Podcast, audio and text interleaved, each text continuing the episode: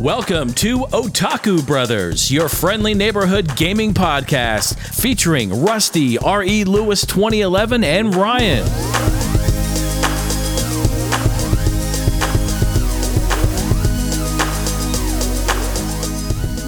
Hello, everyone, and welcome to episode 73 of Otaku Brothers. My name is Rusty, and on this fine, chill, sunny Saturday morning, I am joined by my forever co-host and brother-in-law, Ryan. How are we doing? Pretty good. Yeah, Are we? It's a week. And who else do we have? We have a special Someone guest. hot lurking in the background. we do. Someone that has been listening to the show for quite some time. I don't even know how you found the show. Hopefully, we'll find out. Logan, welcome to Otaku Brothers. How are you? What's up, guys? I'm chilling. We're here. We are here, and we have a fun, packed show for all of you fine listeners out there. We wanted to have Logan on the show, and when I announced that we were going to have guests on in 2020, Logan had reached out to me. He was someone that I was going to reach out to anyways, because I know you have experience sweet. on Twitch, and uh, you're actually a fellow Ohioan too, so we just had to have you on the show. Please state Yeah. your address. I was really excited whenever you guys announced guests. I was like, man, I, I really want to be on. Well, I appreciate it. Yeah, I mean, it's something that I always had intentions of pursuing, just because like we can only do so many episodes with just Ryan and I. yeah. They're Gets- probably already sick Yeah. of us after 72 episodes. I think it got stale after a certain point, but Yeah, I think it was episode two. It just started really running dry. we announced our Pokemon episode. They're like, oh, God, here we go. yeah, exactly. right. So, um, but yeah, we have a lot of fun stuff to talk about in this episode. But I think I just wanted to kick it off, Logan, and ask you just a few general questions. Um, the first just being, I guess, um, well, before I get into video games, actually, you had mentioned this on Discord last night when we were talking. How Yeah. did you find this podcast? so I I found out about your YouTube channel like a while, a long time ago. Whenever you were doing like the backlogs when you were in college and stuff. Oh, I'm sorry. And I was like just a, I was like just a middle school kid, and I just came across, and um, I think I told you this like the first episode or the first time I wrote in. Me and my friends were hanging out, and we were watching like retro channels, oh yeah. and um, I finally remembered like what your username was because you you have a pretty distinct username. So I like Googled you, or I I searched it up. We watched a few of your videos when we were hanging out, and then you guys had to announce, or you had announced a few days later because I resubscribed that you guys were starting a podcast. I was like, and I just started working as an exterminator, so I'm gonna be driving on the road a lot. yeah. Um, and it was really exciting because I was like, man, I because I had never watched a pod or listened to a podcast before. oh wow. So I was like, yeah, this will this will definitely be one that I'll listen to, and I've listened since listened since episode one. Uh, every week, it's it makes my week so much easier. Well, that's I really appreciate that. And yeah, I mean, um, considering Ryan's and I's episodes tend to go past the two-hour mark, Yeah. I think it probably makes commutes a lot easier. I know for me, um, when I was listening to podcasts a lot, especially in college, um, driving to and from my college, but even just walking to and from classes, it just made those walks a lot easier. And even like in the dining halls, just between classes, just listening to the All Gen Gamers, just a lot of the podcasts that were had heydays back in like the 2010 to 2014 timeframe. Um, And for me, like with YouTube, I've, I've talked about this a number of times. Um, it just wasn't the same. I would say past the 2014, it was like if you were like a big huge YouTuber had 100 plus thousand subscribers, you kind of were fine. But anyone else that was like, um, like I don't know, the Fem Troopers of the world or Nostalgic Dan, like a lot of people that um, were on Pete's Game Room forum, kind of just couldn't continue their shows. Not that they couldn't continue, but they just didn't have the same viewership, and it wasn't that community aspect anymore. Which is why I moved to the podcast space, and I'm glad that I did. So. Yeah, I think the podcasting is definitely the new wave, not YouTube or Twitch. I think that a lot of people are starting podcasts and starting to pay off. Yeah, absolutely. I'm just picturing you're like, you're watching YouTube, you're like watching bunny videos, and then you click on something about horses, and then you're like, Rusty Lewis off to the side. You're like, who is this guy? yeah, You're like, let's see, Dragon Ball Z Origin unboxing. that's right. That's right. Right, or like any of the Kingdom Hearts uh, videos. Um, I, I like your backlog videos. Those are like my favorite to watch for some reason. the backlog ones. Is that like the summer backlog type stuff where it was just That talking- or like where you, when you were going on break on school and you were going away and you were like showing what games you were going to play when you were on break. Yep. I don't know why, but those videos are always my favorite. That's awesome. Very cool. Well, I'm glad to hear that. I'm glad at least one person ended up watching some of those videos. That's that's good to hear. it paid off. Yep. You know what we should do? We should actually like play one of those videos and like listen to it sometime? we can do that. Yeah, I mean, that'd be I cringily watch or listen to. Yeah, well, especially some of that earlier stuff. Like, I think my first published video may have been for Holly, Dog in My Lens, who was someone I'd watched. She's a fellow, not a fellow Canadian. She lives in Canada, and she had some kind of contest, and if you won, she was going to send you some prize. So I recorded myself talking about whatever the heck I ended up talking about, and I was just some derpy, bald, braces, Like squeaking out yeah, with your voice. 16 year old kid or however old I was. I don't even remember. It was definitely high school. So the the reason this is like crazy uh, content here because I don't know if I've ever disclosed this. I think I have. My username Ari Lewis 2011 was created because I created it back in like 2009 or 10 with no intentions of actually creating content on YouTube, but I created it because I would graduate high school in 2011. Yeah. And Ari Lewis is just a combination of my my um, my initials and my name. Yeah. And then uh, I started watching Pete Dorr, um, Finn Gamer, and TV and Lust, and that's when I was like, you know what? I should just start creating videos myself. But you know what? This podcast episode is not about me. It's about Logan. so Logan, I just wanted to kind of get general idea, like what what got you into playing video games? Do you remember playing your first video game? So the first video game that I remember was when my uncle was living with us, and uh, I think it was uh, Manhunt on the PS2, which was probably not Wow. the best game to start out with. Okay. Um, but other than that, like my first games, uh, I don't really remember. We had like an original Xbox, so I, I'm assuming just like all the classics on those, Halo and stuff like that. Mhm. Um, yeah, yeah, I'm trying to remember like my first video games. Um, I guess I kind of started out in the PS2. Um, Great a lot of like the Spyros. Um, what else? Uh, Sly Cooper, that kind of stuff. So Oh, that those are like the first games that I really remember playing. Okay. Um, those are always pretty fun. Yeah, those are right up Rusty's alley. Yeah, I was huge in the Right. PS2 era. Yep, it's good stuff right there. good stuff. Um, so earliest memories playing video games. Okay, so PS2, PS2. It is a hard stuff. question because I know on our first episode, Rusty was like, "What's the first video game you ever played?" And I was like, "Oh shit!" Like I blotted out most of my childhood. Yeah. Yeah, that's what I'm saying. I don't remember most of my games. Like I remember a lot of the games like growing up, I guess. Yeah. But like my first video games, yeah, I don't really remember. Yeah, I mean, for me, I just honestly, I just remember we had a guest bedroom up in our house, and it was the like the far corner of our house. We had a, a water bed in there. It was just the guest bedroom, and my dad had a nasty old TV there with a Nintendo Entertainment System, with a copy of Super Mario Brothers and Duck Hunt, Super Mario Brothers Three, um, Golf, and Tecmo Super Bowl. And as early as I can remember, I mean, my parents got divorced when I was five, and I remember like before they got divorced, like three, four years old, running up there and just playing that that console. Three or four. God, That's- I don't remember that's really cool. anything from back then. I don't know how I still have memories about that, but yeah, it's it's kind of wild. That's what I was about to say. Cause yeah, that is kind of crazy. You remember stuff from being that young. well, I guess you know my parents were, were still married too, and I broke my collarbone, and that was kind of just embedded in my memory because Is that the symbol Oh, down true. the stairs? yeah, it's when I fell down the stairs. So because that, how do you forget something like that? That's a traumatic experience. So That is pretty bad. yeah, but okay, well.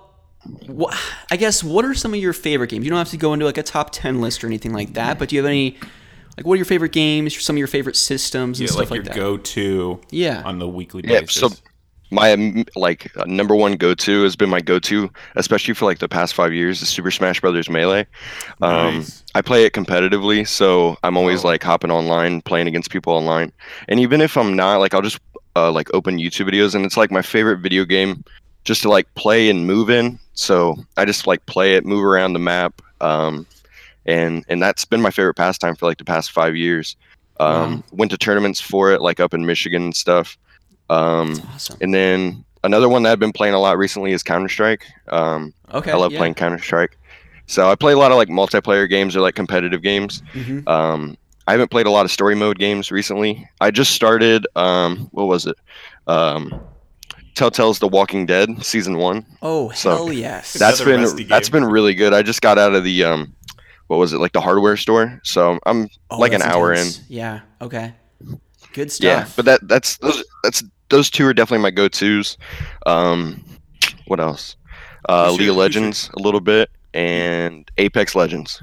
okay. Good stuff. Who's your go-to character in uh, Smash? Uh, so I play like all the top tiers. That's what like what I put in my Twitch bio. Um, but like my go-to is probably Fox. Like that's probably my favorite character. He's the fastest. He's the most like uh, OP in the in the whole game. He's been the best since it came out. Um, and that's probably who I've spent the most time with. So that's my go-to. But like fun-wise, probably like Mario and Marth. Those are those are pretty fun characters. Okay. Yeah, I'm a Marth person. So do you Yeah, have sword characters are always fun.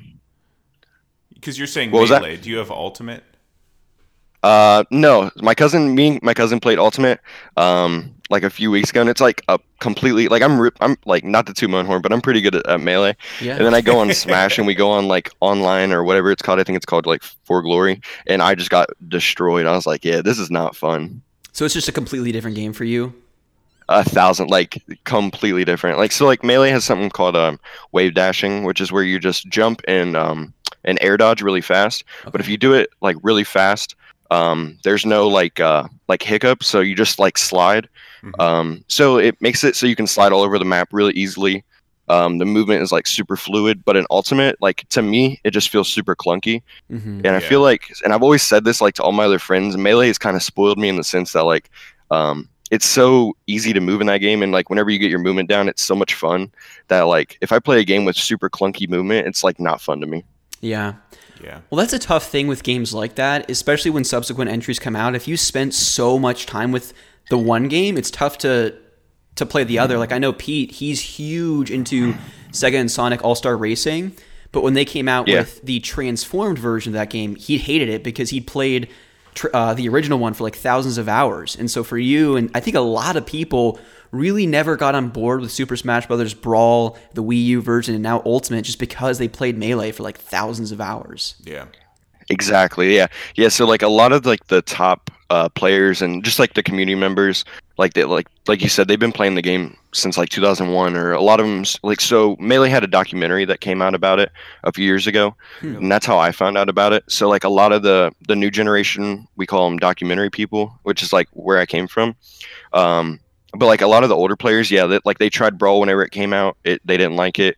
They tried um, Smash Four when it came out, didn't like it. So like a lot of the melee players just stay melee players. They like play the other game like for fun on stream, but like they wouldn't play it competitively just because it's a completely different ball game uh, than melee. And and we're keeping the melee scene alive. So That's awesome. um, Is that Project so G? it- it's been.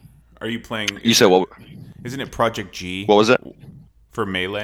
Um, so pro- I think you're talking about Project M. That was a, Yeah, a brawl Project M, mod yeah. to make it like melee.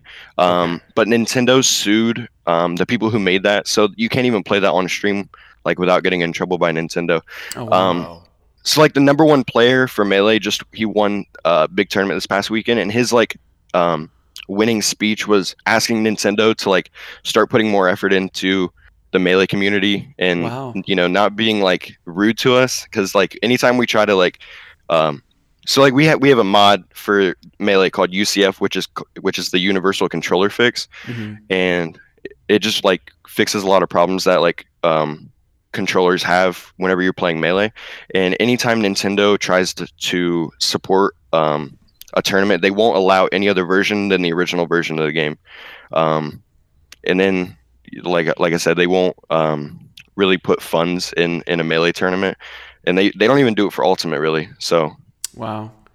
Yeah, it's crazy. I mean, if I look back when I got the GameCube, I mean, playing the N64 Smash Brothers to Melee, I don't think there's been that much of a leap for Nintendo in terms of Smash Brothers sense. Like, yeah, Ultimate, they're adding all these characters in the rosters, borderline 80 plus characters at this Yeah, point. I think 80. yeah But, but going from the N64 version to Melee, I mean, graphically, the roster, the number of maps, everything was just so much better. Yeah, I just remember that Zelda Yeah. stage, that huge one. Oh, Hyrule, yeah, Yeah. yeah, yeah, that was amazing. hyrule temple i love that map yeah, So much room to kill people.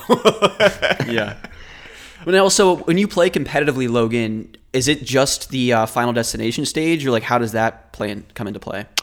Um, so we have, I think it's five or six maps. It's um, Fountain of Dreams, um, Okay. Yoshi's Story, Battlefield, uh, Dreamland, and Final Destination. So um, basically, what it is is um, like so none of them those maps move. Um, except like Pokemon Stadium or, or Pokemon Stadium also. Pokemon Stadium has like the transitions and stuff. Yeah. But um, it's like super basic. It's just like three platforms: your two side platforms and your top platform. Um, like they have two ledges, one on both sides, and it doesn't move.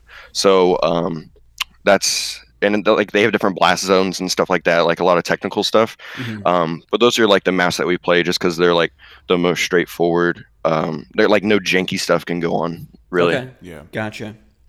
yeah. So, are you still playing on the original GameCube, or how do you play Melee online? Because did the Um, GameCube support online?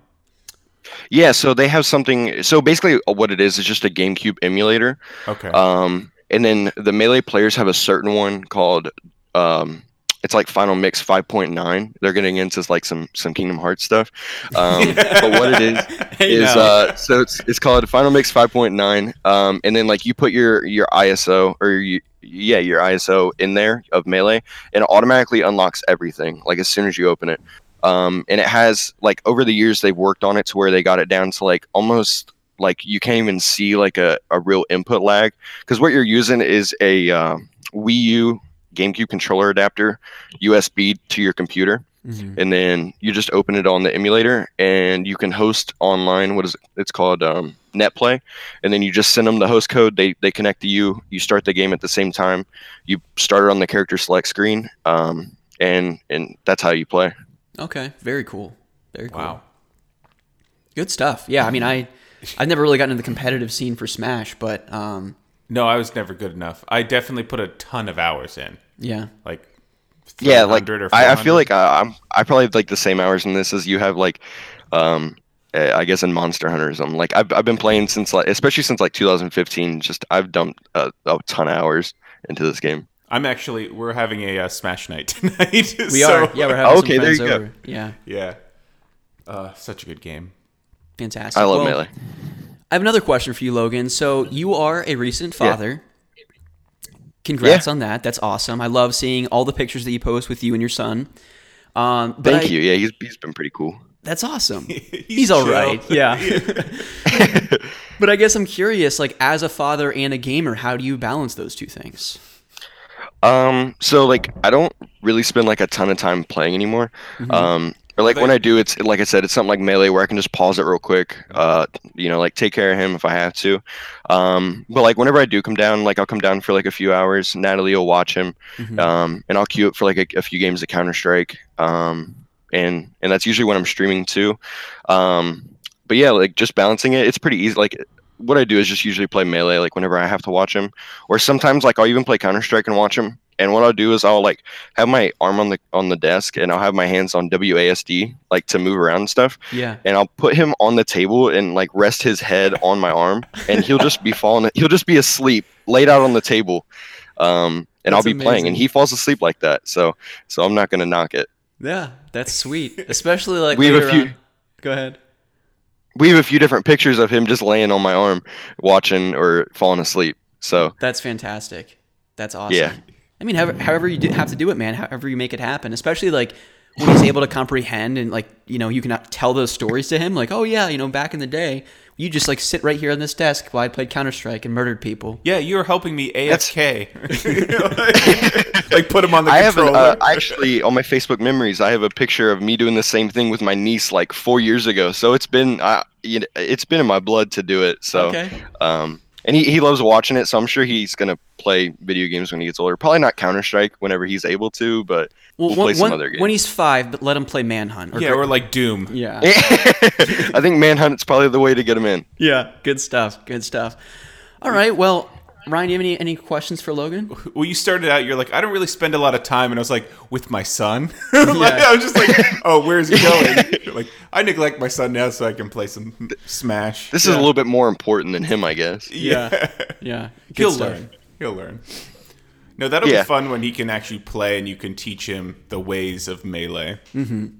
That's that's what I've been most excited for because he is like one of those um who made it like Fisher Price and honestly it it's it's like a contr- it's supposed to be like a game controller it looks just like a, a melee controller um because the or the uh, GameCube controller because the GameCube controller is super funky Mhm. um and so like I'm so excited for him just to be like four or five and start playing with me like I'm That's sure he's gonna be like top player by like time he's 16 Yeah. if Melee's still around that long yeah. It's like the parents who like get their kids into gymnastics at like four or five. You're gonna be like, all right, here's your smash hat. I'm grooming him Let's to go be a the- melee professional. yeah. That's fantastic. Um, do you have any Yeah. like specific movies that you're like really excited to show him? Um, movie. So Toy Story, that was my favorite growing up. I love Okay. Toy Story, just all of them except three. Three was trash. Um, yeah. Okay, so hold Uh, on. Let's let's double click into that because I first of all, I, I sort of agree with you. I don't think it's trash, but I it's not like people think it's the best Toy Story, and I'm like, you're crazy. No. It is not even Oh, close. you're- Yeah, you're a lunatic if you think three's the best one. Yeah, I I really like people are like, no, three ended perfectly. We didn't need another one. How could Pixar do this? And I'm like, Well, it had some good moments. It was just the the blue bear guy. The it, it was pink like, bear. why? I don't really care. That made it super weird. Yeah. Like he's some tyrannical leader of some toys. Like, I'm like, what is going on? And then like the lighting on some of those scenes, you're like, is he gonna murder people? Oh crap, he's trying to murder all of our favorite characters. he's just trying to burn them alive. Like, what, what is it? Exactly. It's it's it didn't have like a Toy Story Pixar feel to it. No, and then it's just it's sickening. Like if the toys are alive and they're in a trash pile under like bags and bags of trash, are they just gonna sit there for all of eternity, just suffering? That that's like- how you wanted it to end. yeah, but the, I did like the scene with um, what's his face, the main kid, um, Andy. Andy giving the toys away. Yeah, yeah. and like playing with them Yeah, for the last time. Like that was probably the best. Yeah. Why people probably saw it was aw- or said it was awesome. Well, especially for us, like Ryan and I, I think Logan, you're a little bit younger than us, but like when Toy Story 3 came out, I was going to college. And so it was kind of like that sentimental, Yeah, like you were able to sympathize with Andy because we were also kind of like laying our childhood to rest in a certain degree and moving to that Oh, next true. step and going to college, you know? Yeah. So I, I could, yeah, to your point, Ryan, I definitely agree. That was a really, really great scene. Um, perfectly timed in our lives for our age. yeah, yeah, Pixar does that type of stuff. yeah, it was. They're like, you know, Rusty, this is for you. Yeah. Toy Story three. Enjoy college. But yeah, no. Um, okay, so back to a movie showing your son. We collectively agree that Toy Story 3 never happened. Yeah, no, I don't think so. Um, other movies? No, I, I really can't. I mean, uh, Did you I really four? like the Marvel movies. are are pretty cool. Did you like Toy Story four? Yeah, I love Toy Story 4. That was a I, I went to see that with my niece. Yeah, I loved it. Um, So your I do- I- is what? For like You all said what was it? What was your ranking? So f- For is- Toy Story. Yeah, for Toy Story. oh, uh, number two was my favorite. Um, okay. And then one, four, and three. It's been a while since I've seen. The two. more and more I watch two the more I appreciate it. I think as a kid, I wasn't huge on it just because I wasn't a big fan of like the Prospector and Jesse and Bullseye and that whole like gang of characters. Um, but the more and more I watch it, I love how Woody kind of had this life away from his his toys or his Yeah. his best friends, you know, um, with them, Yeah. and then the rescue mission that all of his friends go on to come get him, and then he kind of finds out like, no, I think I'm gonna stay here. But then it's like, why don't we just have the best of both worlds and all just go back to Andy together, you know? Yeah. Yeah. I, I, I love the scene like whenever um I don't I don't know why but like ever since I was a kid um the scene where uh the we uh, what- the big owl I think is his name the like basically the the antagonist was Oh, yeah. putting um putting Woody back together like that scene is just so cool That is really neat. Yeah, the animation there is just incredible, especially since that was like 1999 or maybe 2000, something like that. And I Yeah. think you can see and like it- the especially like going stuff. back and watching it on Disney Plus it just looks so good Yeah, really, all of them do. I mean, it's it's crazy. Yeah, how Pixar was able to animate to, even Toy Story back in like '96 or whatever the heck it was. Yeah. Crazy Yeah. stuff. Yeah, I think I'd agree. Maybe if I watched two more, I'd put it at number one. But right now, just because I've watched the first movie so much, it'd probably be for me one, two, four, and then three. Yeah, I'd be the same. Yeah. yeah I don't Good think stuff. I've seen two in God, like ten years. You should watch it today on Disney Plus. Yeah, I it's might so do good. that. It's so good.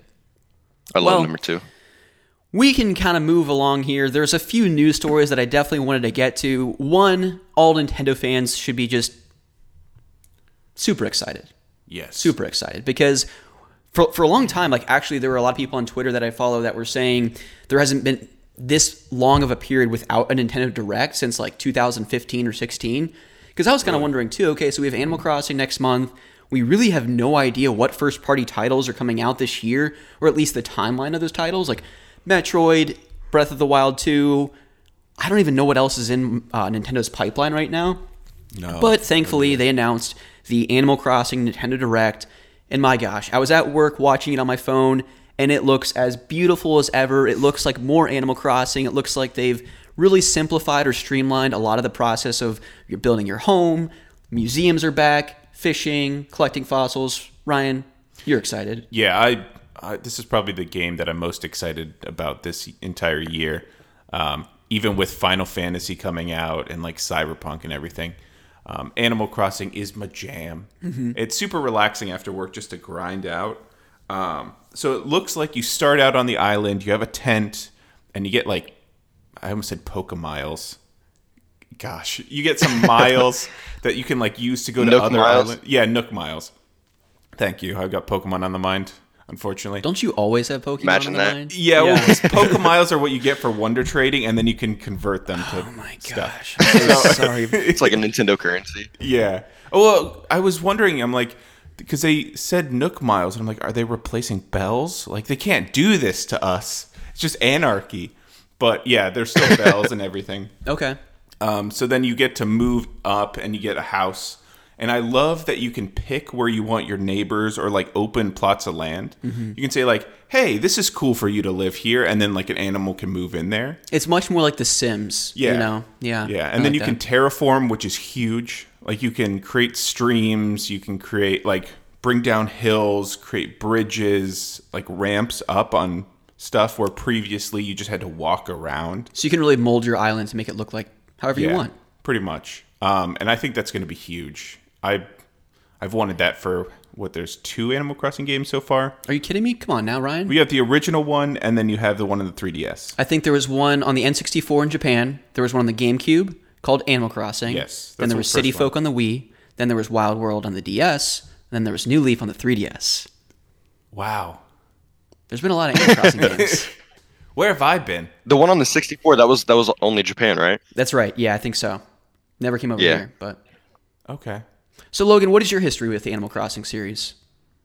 Honestly, um, I didn't own a GameCube until I started playing Melee, so I didn't really play any of the Animal Crossings except the one on the phone. But I'm really excited for this one because me and Natalie are gonna get the uh, the Animal Crossing Switch, and she Oh, she's been she's played uh, Animal Crossing a ton when since she was a kid, so she's super excited for it. But when I watch the the directs and and watch all the videos on it, it just looks so good, and It and I love the music. I listen to the music all the time. Um, It is But, yeah. probably some of the most relaxing music in all of video games. Like even more so than Jeremy Soule's music with the the Elder Scrolls games. Mm-hmm. Like more than the Legend of Zelda music. Um, it's just It's so got like simple. a pep to it. Yeah. It's just like a happy. Yeah. like, you just want to bounce around. You're like, yeah, like I'm gonna get some Like stuff from Nook. yeah, Yeah.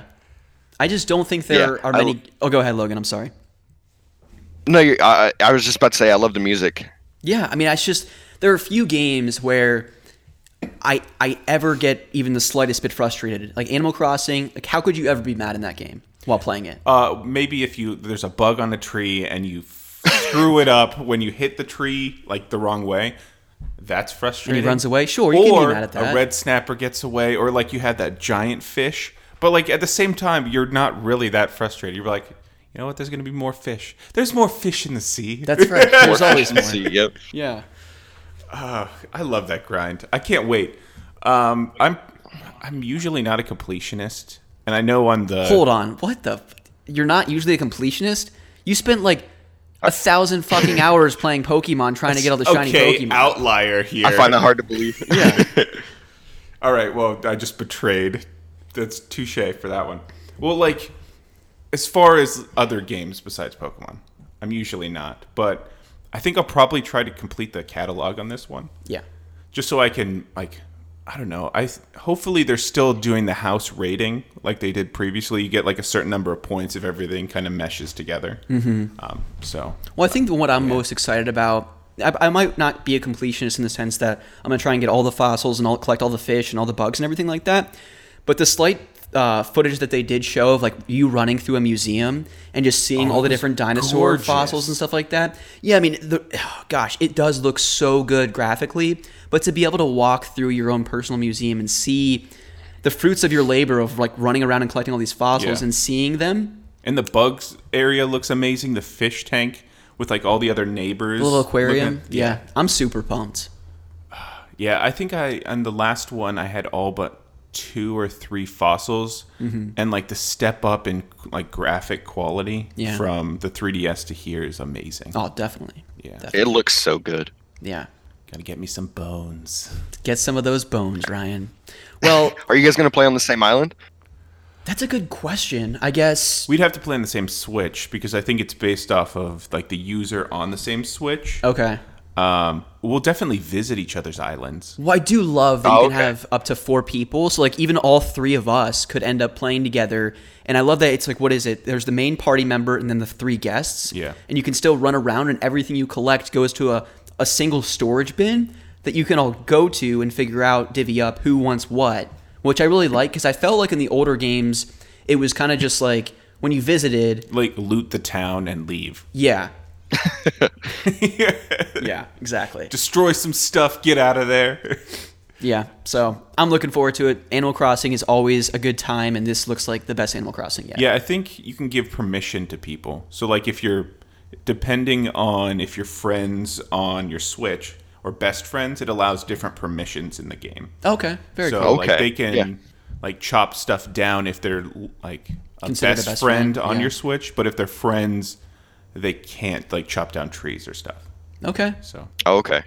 we will definitely. I'm excited just about. I'm probably gonna put my house on the on the beach since you can put stuff on the beach now. That would Yeah. be sweet. Yeah. Although speaking of the beach, I liked how random um, people just show up on like just wash up wash on up on shore. It's like, oh, welcome to my town. Why don't you just live here now? It's like, do Right. you want to, want to run a background check on this It's guy like a first? dark history. Like every his family died at sea, and like he's a lone survivor. Yeah. You're like It's like an episode of Lost. Yeah. Speaking of Lost, are you a fan, Logan? No, I've never watched it. All right, so we're gonna close the. Um, Yeah, this was a good episode. Yeah. We'll All see right, you guys. I 70 will. Uh, I'll, I'll be in the Discord. yeah.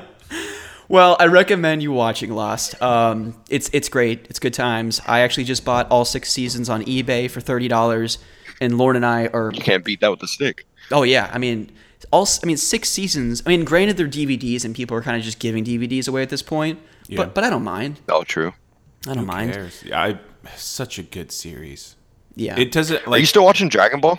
I am. So typically when Lauren goes to bed, I'll put on Dragon Ball and uh, just do whatever on the computer. Uh, typically stuff for the podcast, researching random news stories or whatever else. Um, but yeah, it's a great background show. I'm about, I think I just started the third disc of the first season because there's like eight Nice. episodes on each disc. yeah. Um, so I Yeah. guess um, like on the 17th episode of the first season. So what's going down now?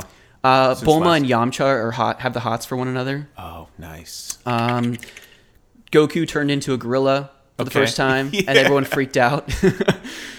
Just normal stuff. you Yeah. Saw um, the moon, crushed a castle.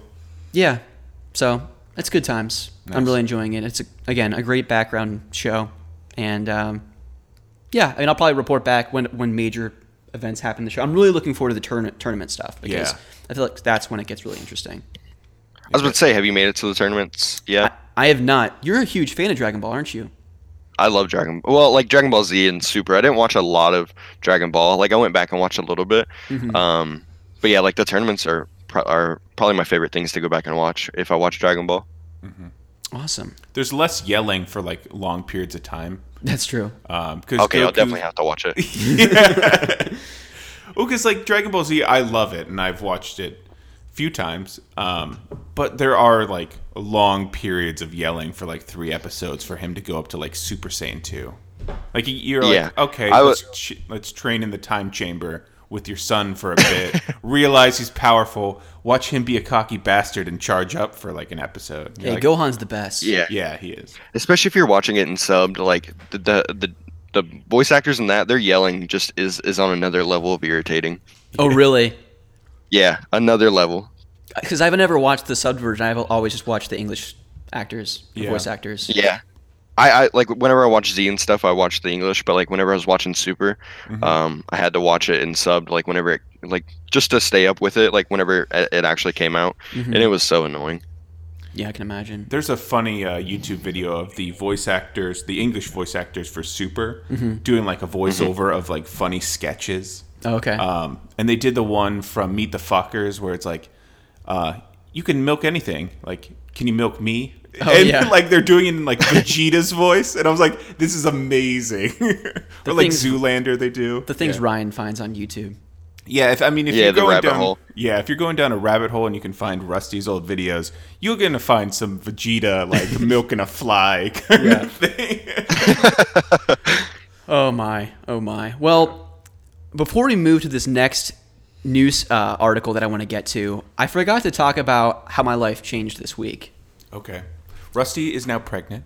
no, I'm not. He had a, su- Not yet. So, um, probably like the best week of my life since I got married. I'm not even kidding. yeah. Lauren was like, he's having a tough week at work, but he's super happy, and I was like, what? Okay. Yeah, so of course the listeners may have known this since the last episode. I, I can't remember if I brought it up. Um, but yeah, so Logan, I'm going to Japan, and I'm super excited about Yes. that.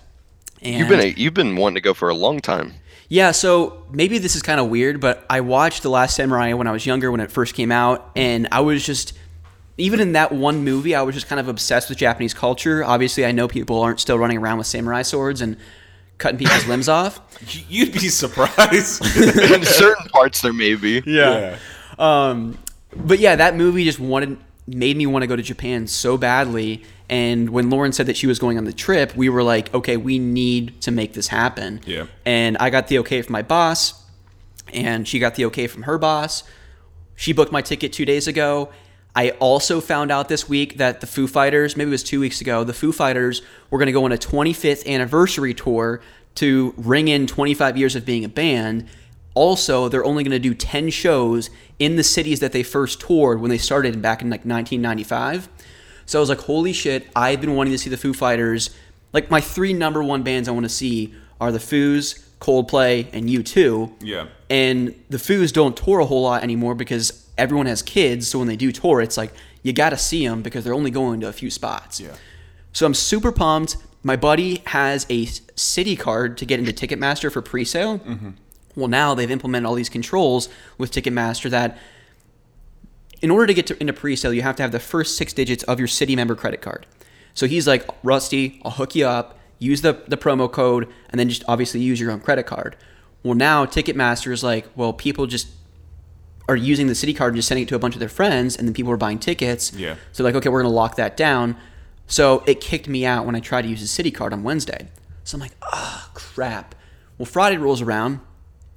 Uh, t- tickets go on sale for the general public at 10 o'clock. And I have a 9:30 to 10 o'clock meeting with my boss uh, to talk about random stuff with a client. So I of course book a conference room because I'm like I got to be very strategic about this. If this meeting you know bumps up to like 9:59, I have to make sure I'm in the queue. I find the tickets I want and I buy them right away. So I book a conference room. My boss pings me at 9:29 on Skype and he's like, "Hey Rusty, I'm in a conference room near my desk. If you want to join me." And I'm like, "Don't worry about it, Steve. I have my own conference room. Everything's fine." So 30 seconds later, he opens the door. He's like, "How's it going, partner?" And I'm like, "No, you can't be in this room because I got to buy tickets to the Foo Fighters in like 25 minutes." So he sits down. We have the conversation with the client. Call ends at 9:57, Okay. and I'm like, "Perfect. Three minutes. I'm already in the queue. So once 10 o'clock hits, I'm gonna be able to go in, buy the tickets I want." I'm like, "Steve, you got to get out of here." He of course proceeds to talk to me for three and a half minutes about the client. And I'm like, okay, Steve, that's great. And so, like, at one point, once 10 o'clock hit and I was in the queue, I'm like, okay, Steve, love you. You're a great boss, but I got to buy these tickets. Selected the seats I wanted. And so it's a stadium tour, all right? And select the seats I wanted, got them, locked in, purchased, good to go. Lauren and I are like, front and center. So the, the stage is in the center of the stadium. Yeah. And then they have a long walkway. Mm-hmm. And so we're we're kind of in the middle bowl. So there's nosebleeds, middle bowl, floor. We're in the middle bowl, right in front of the stage, Awesome. and I get to That's see the ex- Foo that's Fighters. perfect seats. Yeah, so I'm so pumped. The Foo Fighters are probably like my. Fa- we got to talk about music here, Logan.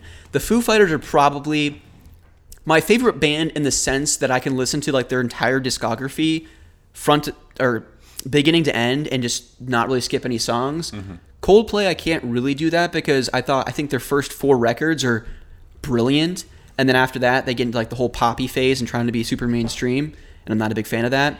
Um, and I think for their 25th anniversary tour, they're probably going to go into like a lot of their earlier stuff, so I'm super pumped about that. Yeah, that's a really good week. So, Logan, what kind of music do you like, man?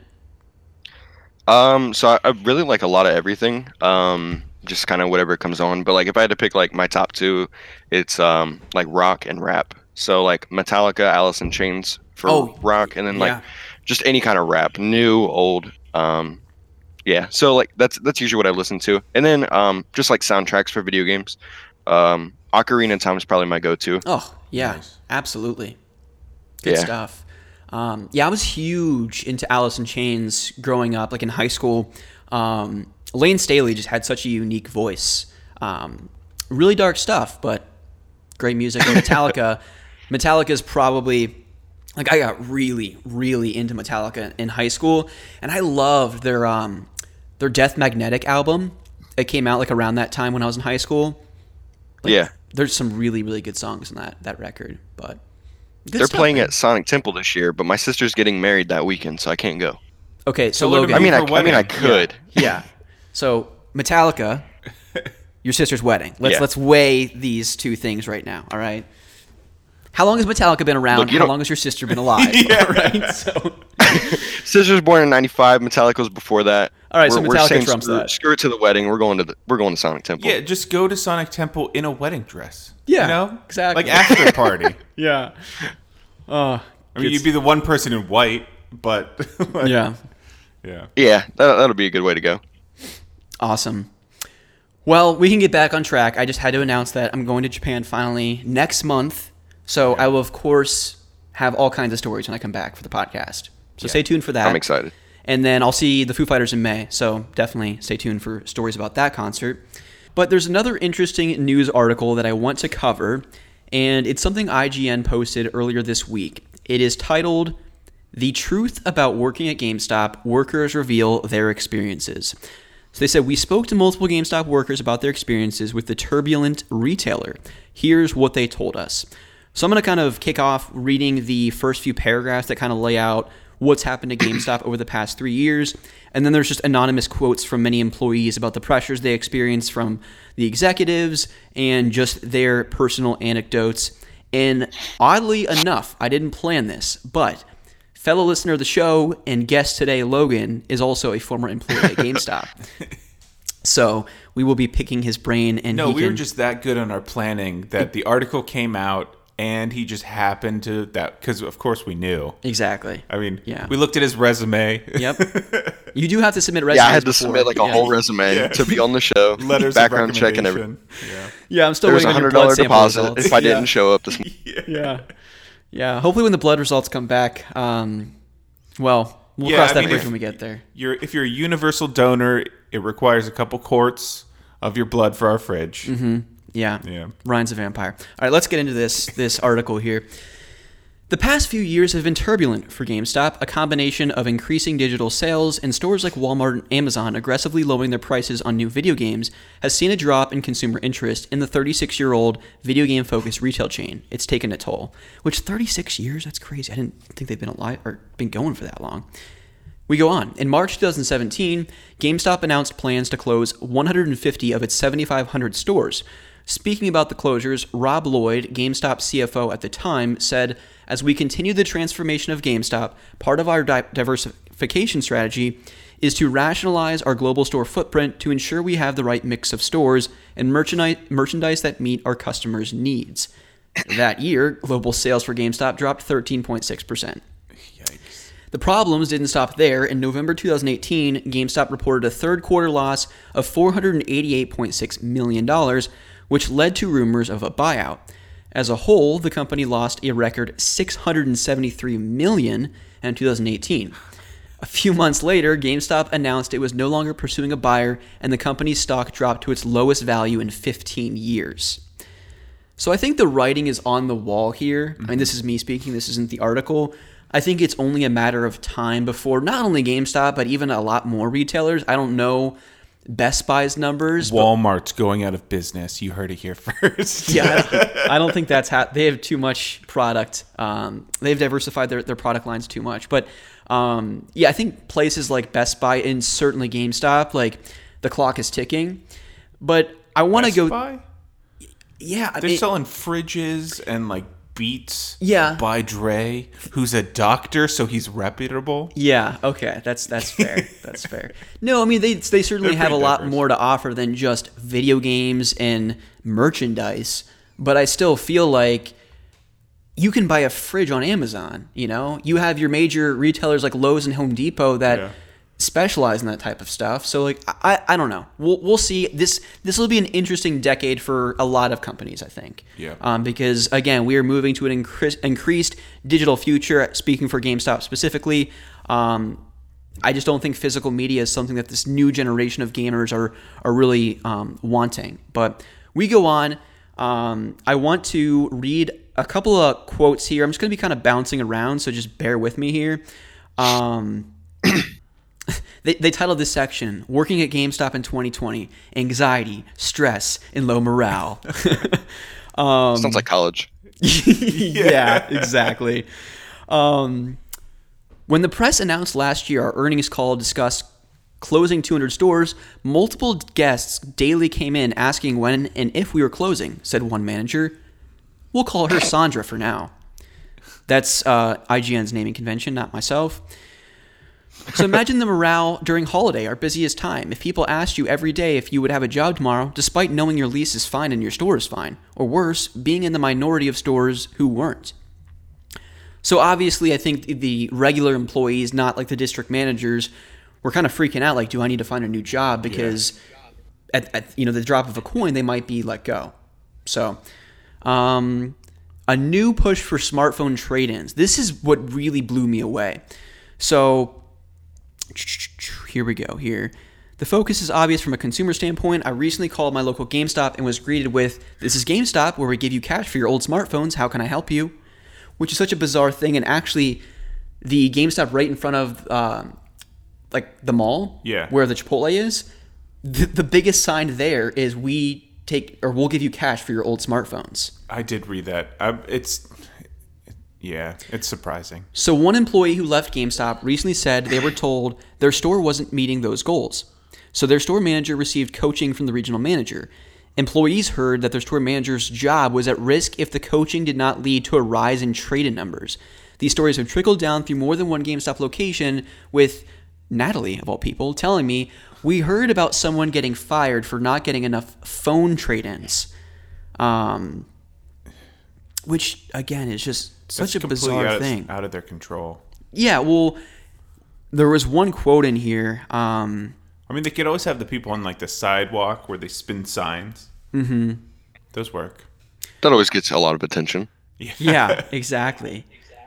Um, the pressure to convince people to trade in their phones. Are you getting feedback? Yeah, I'm getting some background. I'm getting some background noise. Maybe it's. It's like echoing. Oh, is it from me? I think Probably. so. I don't know if you have our voices twice, or like a. How are you listening to us? You hear that? Through my headset. Let me see. Try it now. I'm talking. Talking, talking, Yeah. talking. Okay. That should have fixed it. My bad. Okay. I think we're good. No, you're good. Oh, I'm still hearing There it. There you go. Shit. Um. First time having a guest on with this setup, so bear with us, folks. We just leave this all in. It's better now. I don't hear it anymore. Okay. All right. We're just going to go with it. All right, so let's keep scrolling through this article. Many employees said that a sudden laser pointed focus from upper management is uh, merely history repeating itself. Our very big, nothing else matters focuses come and go every year, Peter said. Something even more frequently than that. Those who shop at GameStop are probably familiar with store associates constantly pushing pre orders, upgrades, pro memberships, Game Informer subscriptions, and so on. The Tech Trade Initiative is simply the latest thing, another means towards raking in instant, unsustainable, short term profit. And I think that's the key thing here Yeah. is that they're just moving to the next thing, trying to cover their ass. Like, what can we do in the short term so that we can keep this company alive? Because I remember years ago, I mean, well, really over a decade ago, I went into GameStop and it was like going to a local mom and pop shop. Like you'd come in, you'd be greeted once you walked in, and then it was like, "Can I help you find anything or look, looking for anything in particular?" Yeah. No, I'm just browsing. All right, man. Let, let me know if you need anything. And that was it. I didn't really hear from them unless I said, "Hey, I'm really big into shooters and platformers. Any recommendations?" And then I would say, creeping up into like the 2010 timeframe, that's when it was kind of like, "Oh, you're buying this? Would you like any? Would you like to pre-order the latest Call of Duty and Assassin's Creed coming out?" Um, so before I go any further in this article, Logan, maybe tell us your story working at GameStop. Did you have a lot of pressure from your boss to kind of sell pre-orders and all that kind of stuff? Uh, yeah, especially like first starting out, they're really trying to just like beat it into your head. Like you have to um, know all the pre-orders. Um, you know, even if it was um, something, our store was one of the bigger ones uh, in the Central Ohio area. Um, w- the year before, I think we were like a five-star store. So our and I think our boss gets like a bonus if we're like a prestige store. So I think that's more of um why he was pushing but like if he- like if i could tell it was like a mom coming in to buy something for her kid um and i didn't mention pre-orders. He would come up to me like after she left and be like and he would be like uh you know you didn't mention pre-orders. And and i'm really not going to push like a mom to pre-order something. Um so yeah there was a lot of um uh, pressure just to get pre-orders and stuff like that. Mm-hmm. um, uh, what else was there? Pre-orders. Um, you always had to mention that that we could take in trades Mm-hmm. because they make money on trade-ins and just that kind of stuff. So yeah, there was a you could definitely sense the pressure, especially more when you first started. Um, but once they got it beat into your head um, and you did it, uh, you know, it wasn't too bad. Yeah. I guess what are your thoughts or what was it like in terms of like gutting new copies of games? Like you got a new shipment in of the latest Assassin's Creed. How, how was that handled and were you guys forced to just gut the copies and put the the, uh, the new case on the shelf and then obviously slip the disc in when they when you're selling it as new? Like what was that like? So whenever we got shipments in, that was usually handled by um, like an assistant manager. The the few times that I did help, it was we just gutted one one copy of a new game, put the the case on the shelf, and then put the the disc in um, like those white disc holder Mhm. um, Sleeves. plastic sleeves. Yep. Yeah. Um, so we only did one copy, and then like whenever we got down to like, obviously there was points where like we were on our last one, the gutted copy, and we would have to give them, you know, their quote unquote new copy that had just been opened, and we took the the case off the shelf, and there was a lot of people that were irritated about that because, um, uh, they- they wanted a new copy and they felt like it wasn't new. So Mhm. um, I th- I'm pretty sure they only do one copy uh, whenever they do gut. Um, but in my personal opinion, at that point, it, it should be sold as used, I guess, if Yeah. they get down to that, that last copy. Did you ever have any experience with like employees taking those discs home and then bringing them back like the next day and then still selling it as new?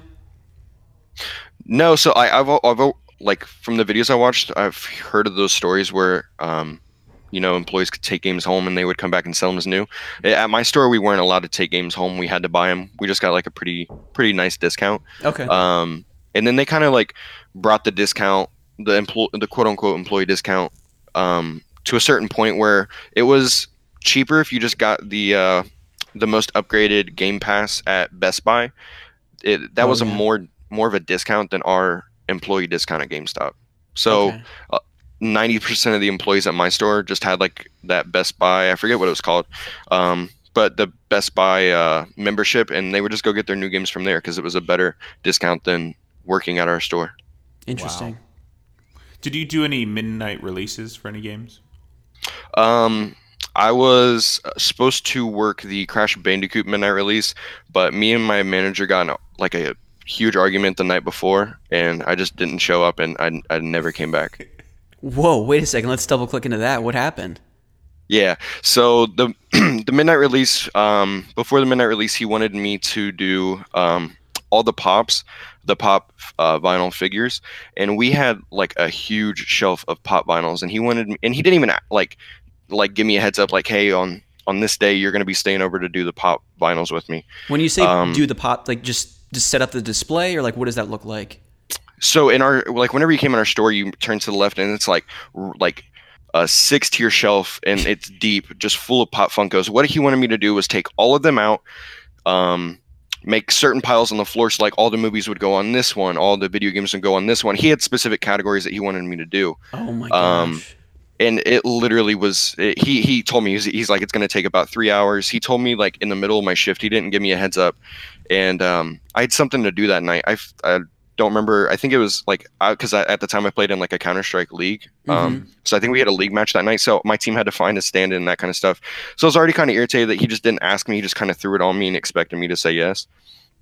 Um, so like as i was doing it i messed up one of the shelves uh, like twice because it's something else was supposed to go there and he was getting irritated but he was also like working on the crash bandicoot stuff coming in and setting up those um like the advertisements for that and the uh the displays for that Was this like and the got- uh, the N. Sane trilogy, like that? yeah that's that's what it was i think it was 20 was that like 2017 Yeah, something like 2018 that. Yeah. um and he was i feel like he was irritated with that. He was irritated with some other things and i messed up twice and he came over and he put his arm behind like the rows of pops that i just put out and he just knocked them all on the floor. And was like i told you that's not the shelf that it goes on. And he was like talking to me like i was a child and so like we got in a huge argument and um so we like i went off on him. I clocked out and um, I just never came back. And he was calling me for like a few days after that, and then I finally got like my termination letter in the mail. I would have done the same exact thing. What that's asshole. yeah, that's crazy. Yeah, he was, and right. So I guess like three months after I left, he got fired. Um, They Wow. well they they they demoted him to like a worse store in our area. He worked there for like a month or two, and then they just completely let go of him. Wow, that's crazy. Yeah, I mean, Yeah, he someone was with an that. asshole. Yeah, I mean, with someone with that short of a temper, like I understand, like you tell someone to do something one or two times and they don't do how you instructed them to do it. Like, yeah, that's gonna frustrate you, but that's just a Like childish. knocking stuff on the floor. that's a childish oh. move. Yeah. And the worst part, and then why I got so upset was I had another category sitting right under the shelf. Um, and I was grabbing the ones I was putting on the shelf wasn't in that category. So he just knocked all those and it kind of like mixed them up. And I was not going back through it. I had already spent like two hours taking everything and putting everything in the category. And I was finally on like the home stretch of just finally restocking the shelf. And he he messed up my he knocked all those off and messed up my categories. I was like, I'm not redoing that. Yeah, and we got into a huge argument. I clocked out. I just like I said, never went back. That's crazy. Yeah. Oh, I'd be so. But other than that, it was really fun to work at. Um, as long as I, I wasn't closing with him. Um, if I was closing like with the other assistant managers or the uh, senior game advisors, they were they were all super cool. Like we had a like a like a nice little family going on. That's awesome. Did you ever um did you ever get like insider information in terms of like a game announcement that hadn't been released to the public yet, but it was like coming on your inventory for like, you know, coming to the store in like 6 months or anything like that? Um, I'm trying to think if we had anything that kind of popped out of the blue. Um,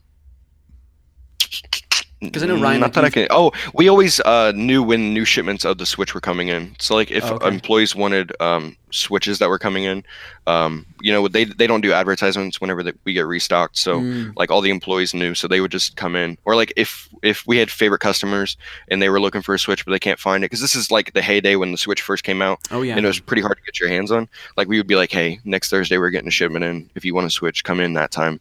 And that that's that's basically the only thing I can think of like that. Hmm, that's pretty cool. Yeah. Well, good stuff. That's that's a crazy end to your uh your time at GameStop, but I don't blame you for leaving. That's that's nuts. I would love to like Yeah. quit in a blaze of glory. kind Yeah, of, just like, no. Go back to like one of those jobs. yeah. Yeah, that's good Yeah. stuff. Burn All right. bridges. Well, the I'll read the kind of like tail end of this article here. Um, it says, "Where do employees think GameStop is heading?" Employees I spoke to generally don't feel great about the future of GameStop.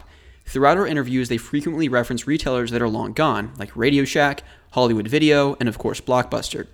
Quote, let's look at Blockbuster um, and Hollywood Video, for example, Jack said. Good things don't last forever, and those two companies are just prime examples of what happens when the times change. Corporate is clearly struggling against digital game sales, and I've seen it firsthand in the store.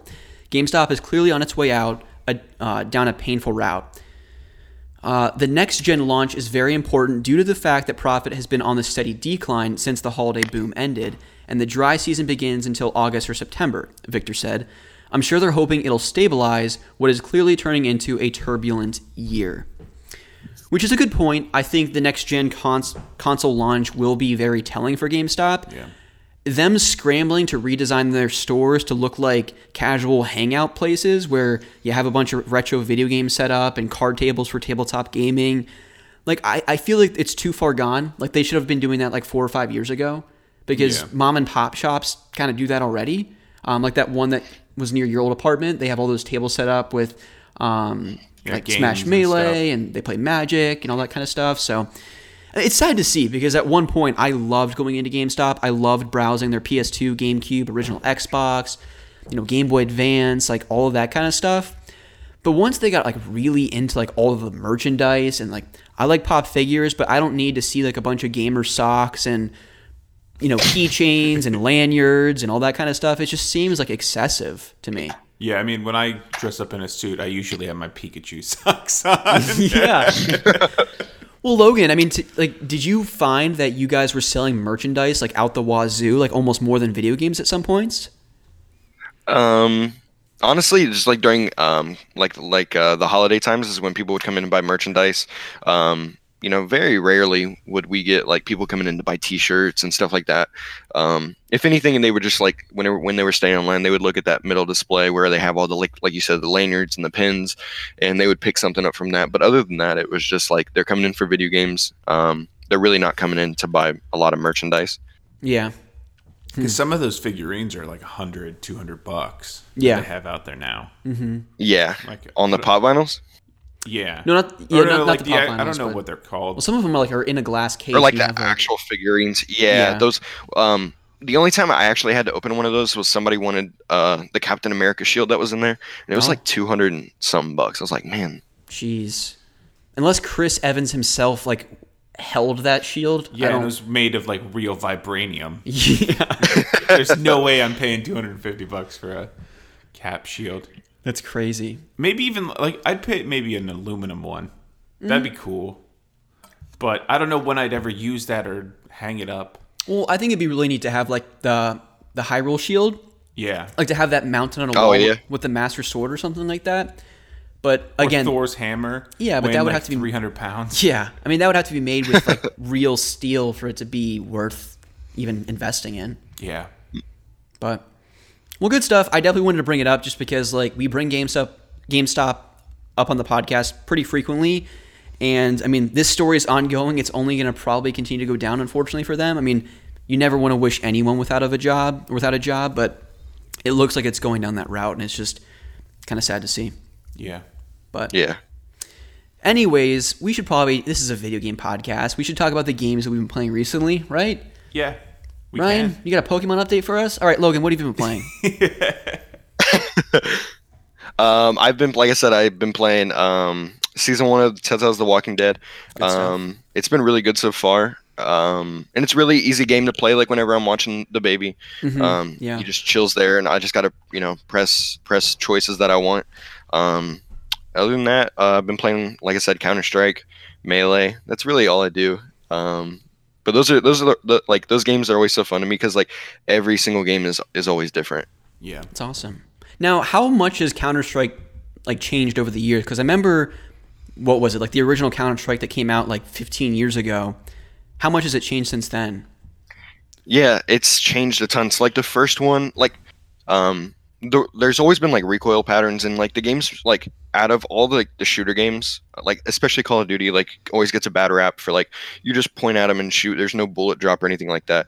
In Counter Strike, there's uh like recoil that recoil patterns that you have to follow. Hmm. Um, you can't move while you're shooting. Like really, you can't. Um, what else? Uh, but with the new game, Global Offensive, they've added things like uh, skins for all the guns and different knives that you can buy on the marketplace with real money. So that's probably what caused the biggest boom in Counter Strike in like 2014, 2016. We're getting another resurgence uh, in 2020. But there's knives that literally go for like $14,000. There's an AWP called a, Wow. an AWP Dragon Lore that goes for, I think, like $2,000. Is that real world Um, money or in game currency? No like real real life money like people Oh buy these with with real money and how you get it is um you open up like a case um that costs two dollars and fifty cents to open. You have and it kind of like scrolls scrolls through like a kind of like a roulette wheel, I guess. Um, and the odds to get like a knife or like a really rare gun are obviously very low. Um, but like whenever you do get it, um, I don't, I don't, it's just like a huge dopamine. Like if you watch like um, Counter Strike compilations, like ninety percent of them are like people opening knives and going crazy. Um, Wow. but there's I just like a ton of different things about Counter Strike. Um, but yeah, the knives are probably or like the skins are probably the big reason, the big surgence. Um, back in 2016, we had like a huge people could bet their skins on um, like pro games that were going on, Mhm. and then if that team would win or if that team would lose, you would win or lose skins. Um, and then some kid that was like 14 or 15 bet his skins. I think it was like over a thousand dollars that he had like accumulated skins Oh my god. and then he bet them. His team lost, um, and then his dad was actually a lawyer, so his dad sued Steam and all these websites for him being able to gamble when he wasn't 18, and um, that do stopped. remember that. Yeah. Steam Steam put a big stop to that, where the, there was no more um, game bettings, there was no more like gamble sites. Um, but I think they just they, they don't do game betting anymore. But they in 2020 they just started uh, gambling sites again. You have to go through like an actual um, process to for them to be able to prove that you're 18 with like your license and your your ID number, that kind of stuff. So that's why we're getting another big resurgence. But yeah, there's been a Counter Strike's been getting huge, especially since like the first uh, iteration of it, like 20 years ago. That's awesome. Quick question for you, Logan. Can you hear the the noise behind us? Like, does it sound like someone's like booming a bass? No, yeah, I just listen. No, I can't. Okay, because there's so like There's someone like throwing a raver yeah, around us. like it's I can kind of hear it whenever you guys talk. I can hear like the bass hitting. Is it like in the same building as you guys? Probably. it's Ryan's neighbor. I'm like seriously considering going over there and like banging on their door. All right, so we're just gonna have to just deal with this this background noise, and hopefully it's not uh, too distracting for the listeners. if Little- anything, it gives them something to jam out to. Yeah, exactly. It gives our uh, our audio a little bit a bit of a beat to it, if you will. But uh, for this, so this week, of course, last episode I think we talked about the Gentleman's Challenge, the games that we were tasked with, and I was tasked with Super Mario Odyssey on the Switch and Golden Sun on the Game Boy Advance. I've not made any more progress in those games because Because he hates everyone in the Gentleman's Challenge, boycotting it. That's true. Um, also, uh, I was playing, of course, Final Fantasy 13 on my PS3. Yeah. Now, this was a PS3 that was gifted to me on YouTube years and years and years ago. This was an original fat 60 or 40 gigabyte model. I can't remember what the gigabyte count on it was. Um, but last weekend, Lauren was behind me at the dinner table studying. I was on the couch playing Final Fantasy 13. Was in one of the best grinding spots in the entire game in Chapter 11, I believe, watching the Aaron Hernandez documentary on Yeah. Netflix Did you end up finishing it? amazing. Yeah. Crazy stuff. Really wild. But anyways, um, the screen just went black and I, my PS3 stopped. And I'm like, oh shit, the power went out. And then I was like, no, wait a second, the lights are still on. And my PS3 crapped out. Yeah. And it got the blinking red light of death. So I was like, oh no, there has to be a fix for this because I need all I want from that console save data. is my save data for Final Fantasy 13. Were you able to get it? I don't care about anything else. So I went on YouTube, was looking for a fix, and there's this really ridiculous way of booting your PS3 back up. You have to remove the hard drive and then take a blow dryer to the back of it for like 15 or 20 minutes. So you're basically frying the inside of the machine and then you cool it. So I'm going to probably put it in my fridge when I actually end up doing this. And then some people have said their their PS3 will work for a few minutes after they've done this, a few days, in some instances a few months. But what I'm going to do, I've me- memorized the button presses that I need to perform to click through the the menu, get my save data to an external hard drive, remove the hard drive. I literally need like 45 seconds. Seconds. Like this is Tom Cruise levels of Mission Impossible here. Dun, dun, dun. So I'll probably play the theme as I attempt that. But what I have to do, I so I still need to fry my machine. What? yeah. I still need to fry my machine. Like, Um, yeah, never mind. Go okay. ahead. Yeah, it's probably good that you just didn't. Yeah. I just censored myself. Yeah. Um, so I still need to fry my machine and hopefully get my save data for Final Fantasy 13 because I was really in a groove, man. I was in a rhythm. I felt like I was just going to finally complete Final Fantasy 13 again on the PS3, but that was halted. And at that point, I'm like, oh, gosh, I'm such in a, like I'm, I'm in such a Final Fantasy mood right now. Yeah. So I popped in the HD version of 10 on the PS4, and it just wasn't working for me because the Crystarium system wasn't in that. The Paradigm Battle system wasn't in it. I'm like, this just isn't working for me.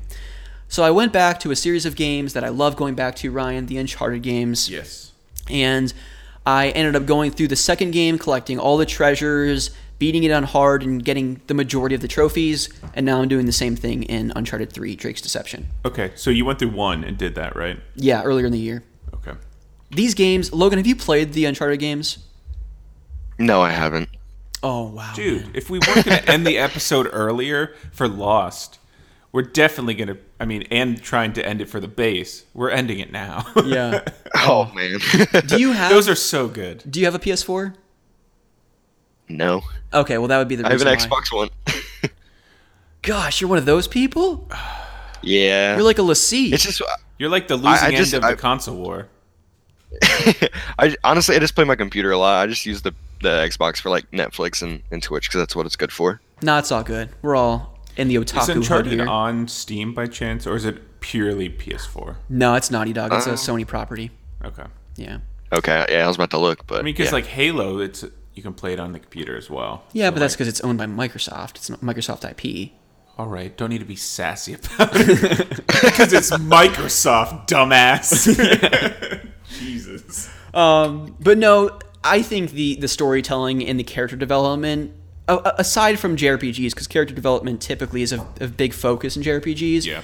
But the character development and the storytelling in, in these games is just unrivaled for me. Yeah. I think it's just so good. Yeah, you can take my PS3 whenever you decide to fry yours. And play Final Fantasy 13 Yeah, again. finish out. But um, but yeah, I, I love those games so much, and just the relationship between Nate and Ellie, uh, or Elena especially.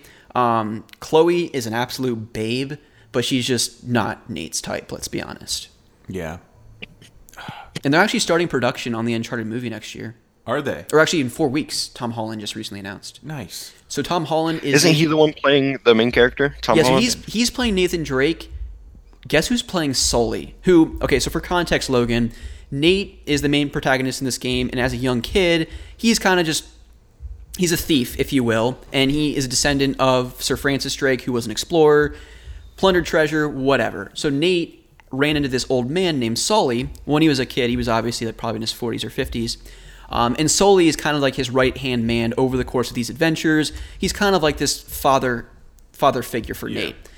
And so this this Uncharted movie series, where Tom Holland, of course, is playing Nate, is going to be kind of that earlier stage when he first meets Sully.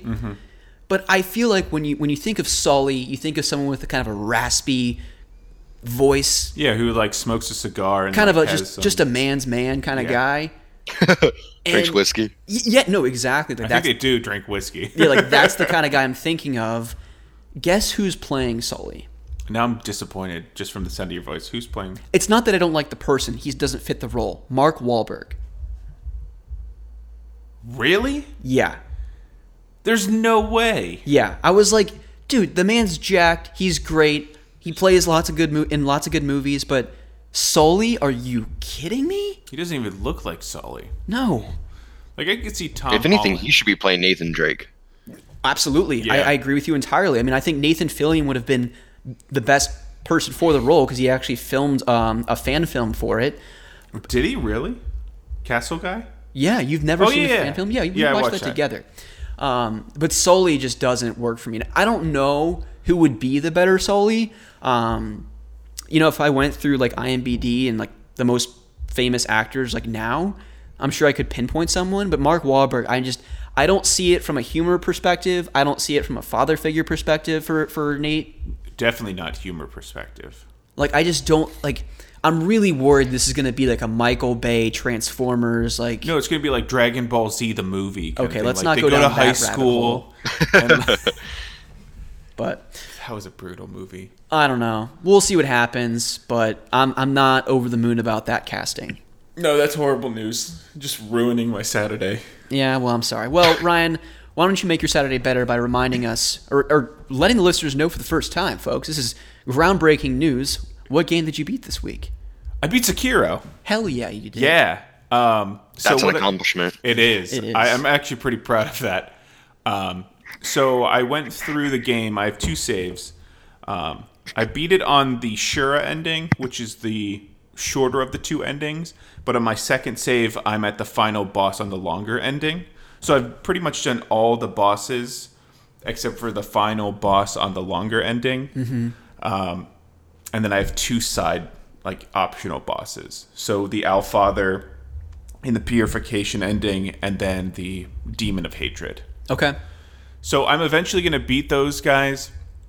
I'm using the longer save to grind out all the skills to get all the achievements. So I don't want to beat that one because it's purely my skill save. Um, so I just beat the shorter ending. Um, very happy about that. I was grinding out some skills last night, and then I started a new save file, and I met Genichiro the first time. Nice, So- man. Yeah, it's it was a ton of fun. I it's amazing. Good stuff. Well, I'm proud of you for beating Yeah, it. thank you. Fist bump. It's definitely going to go on my resume because That'll impress any employer. I, I think so. I mean, like, I think it's only like 30% of the people get the trophy for beating the endings. Have you played any of the From Software games, Logan, like the Dark Souls games? No, I was um I was thinking about starting it, but like I've always talked to my friends and they say like with how mad I get at games, I probably shouldn't play that game. That's true. Um, but I think I think that I will try like sometime here soon.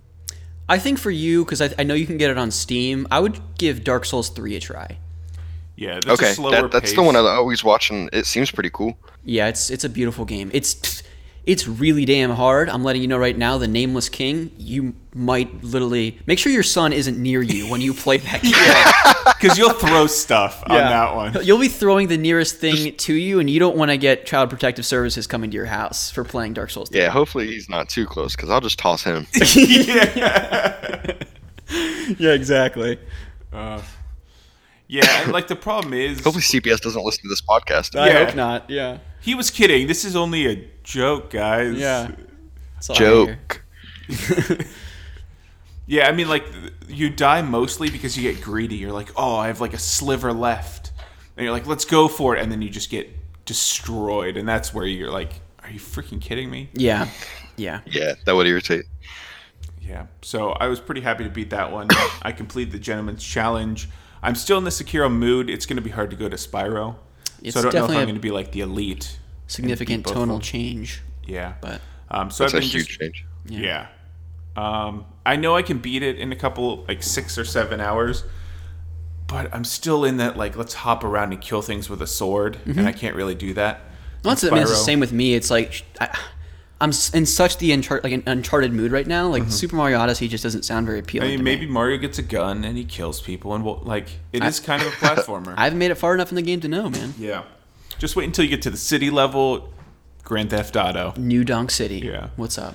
Um, and then I've basically been playing that pretty much the entire week, and then just Pokemon. I'm up like 94.7% complete with the first generation, which is the one that matters. It is. Um, so I have 143.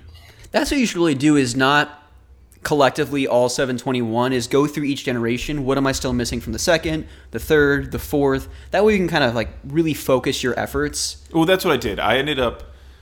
So in the GTS, you have the entire alphabet. You click on a letter, and then it mm-hmm. scrolls alphabetically down. Yeah. And I basically just put everything that I have left in alphabetical order per letter. Okay. So I'm scrolling down quickly, and it's only like a half an hour to go through all, half an hour to 45 minutes to scroll through everything. Yeah. And I'm just like watching YouTube videos at night.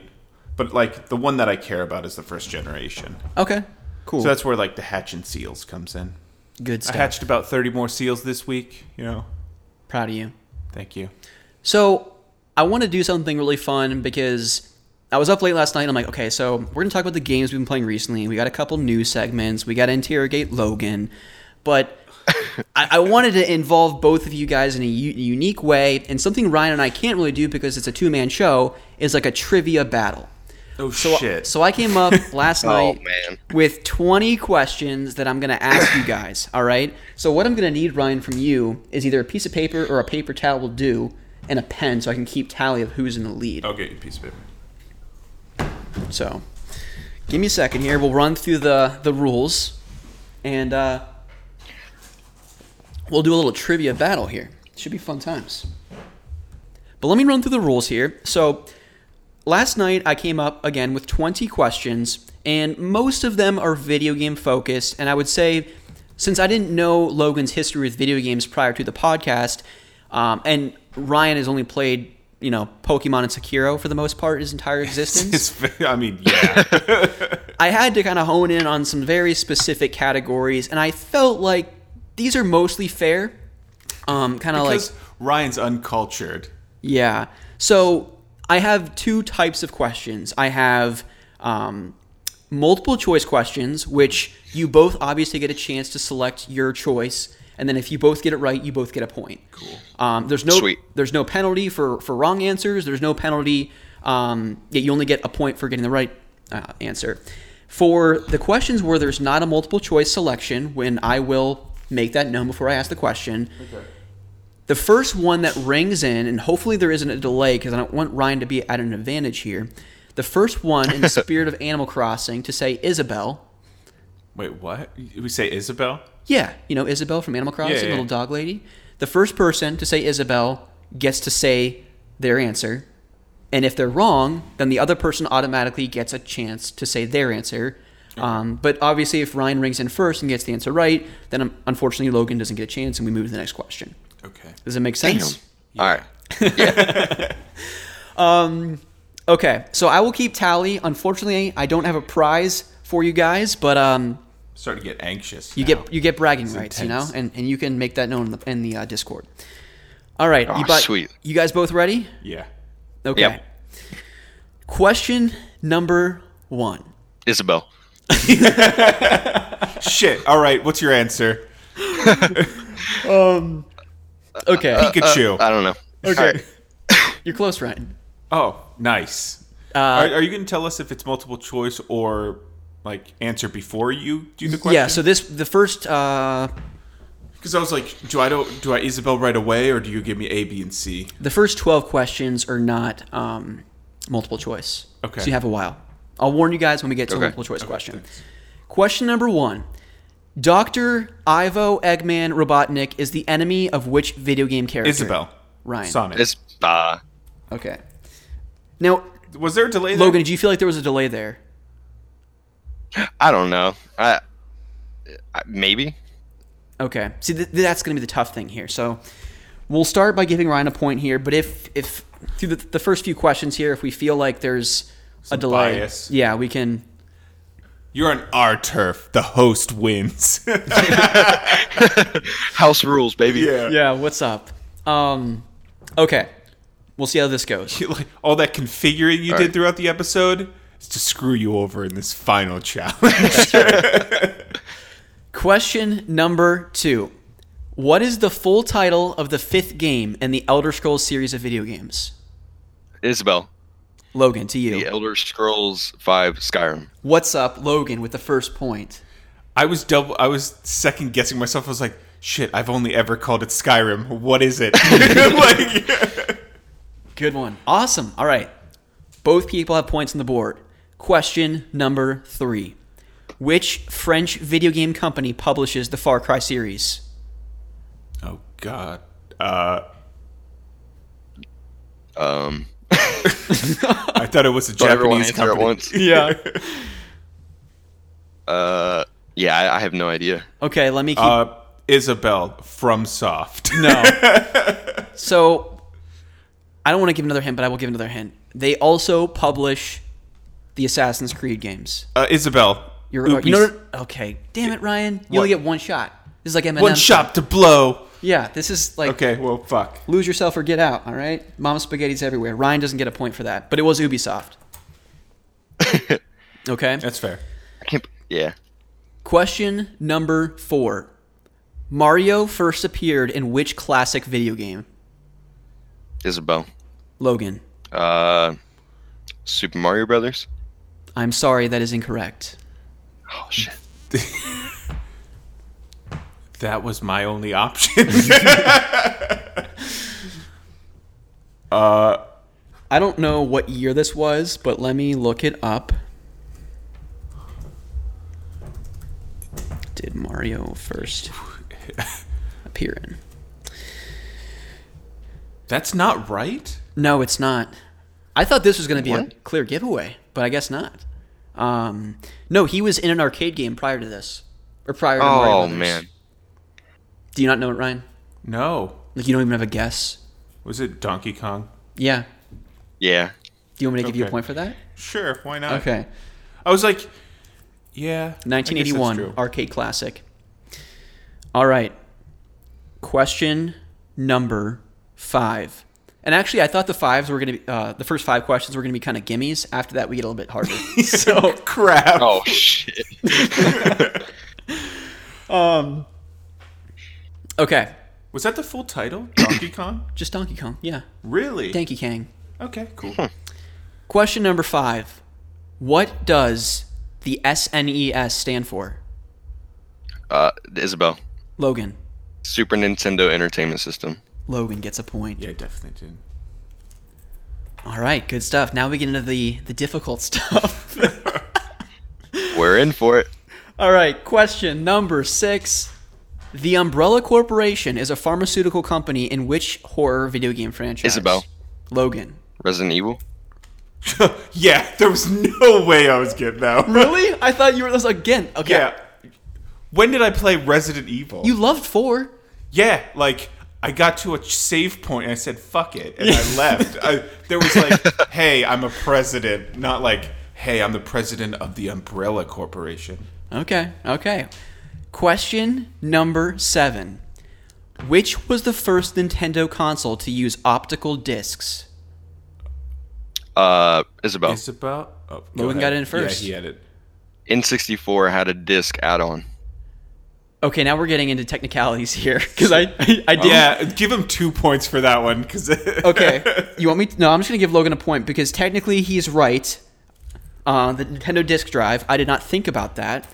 However, I was gonna say GameCube. I will give you a I could have point. swore this was a. Uh, I thought it was a trick question. that you know you caught me there on a technicality because I wasn't even thinking about that. Minus one point for Rusty for getting the wrong. That's right. Rusty. hold on, let me write that down. Rusty, negative one. All right, perfect. So we are at Ryan has three, Logan has four. Question number eight. What is the color of Mario's buttons on his overalls? Isabel. Isabel. No, it's Logan. Logan. Yellow. Yes. Damn.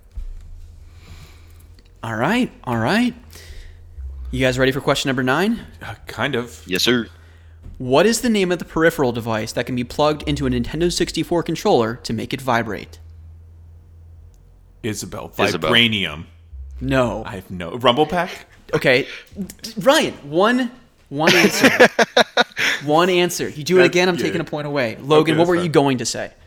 It was gonna be the Rumble Pack, but since he said it, you don't have to give me one. Okay. No, give him a point. Nope. We're, we're keeping it. We're keeping it like this. All right. So again, Logan now has five. Ryan has three. Question number ten. The word Pokemon is generally understood to be a translation of which phrase? Isabel. Pocket Monsters. Yes. Yep. If I don't good, get good if- job. Yeah. if I get one point, that has to you be don't the get one. that one. yeah. Okay. This this question is going to be fun because you don't have to be spot on. It's whoever's closest. All right. Okay. So there's really no Isabel ring in here. How many PS3 games are there in existence? 321. Okay. 321 from Logan. 322. No, you can't do that. Okay, I would give you an asshole. He just hit me with the prices right. yeah, Yeah. 500. So Ryan is the closest. There are actually 1,442 PS3 games in existence. Wow. I was way off. Well, because yeah. So Wow. we have a tie game, folks. Five to five. Question number 12. What is the name of the legendary video game designer who created the Mario franchise? Ryan's never gonna get this. Yeah, that's Oh, me either. He's also famous for creating Metroid, Zelda, Yeah, that's really giving me a directed the hint. Ocarina of Time. Huh, um, You can just give me the yeah, last no. name. Miyazaki-san. You're close. Shigeru Miyamoto. That was my second guess. Okay. well, Miyamoto. That's it's a really common Japanese name, actually. okay. Now we're getting into the multiple choice questions. Mm-hmm. Okay. Question number 13. What is the high and don't so again, there's no Isabel here. It's after I read all responses, at that point you select and then whoever gets it right and you can both get it right and you both will get a point. Okay. Question number 13. Do I have to let you finish the choices, or can like if like Yes. let's say the answer is B, can I just say it? Hmm. Um, do we want to do like But then that cuts off me. Like I could potentially just steal your answer because I wouldn't know. Hmm. Right. True. Okay. Because maybe I pick C and I just screw myself over.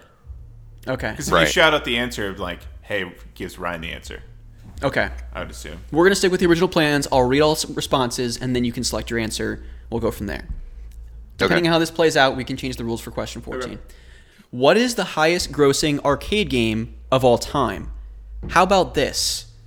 Before I read the selections, if you have an answer, you get two points if you were correct.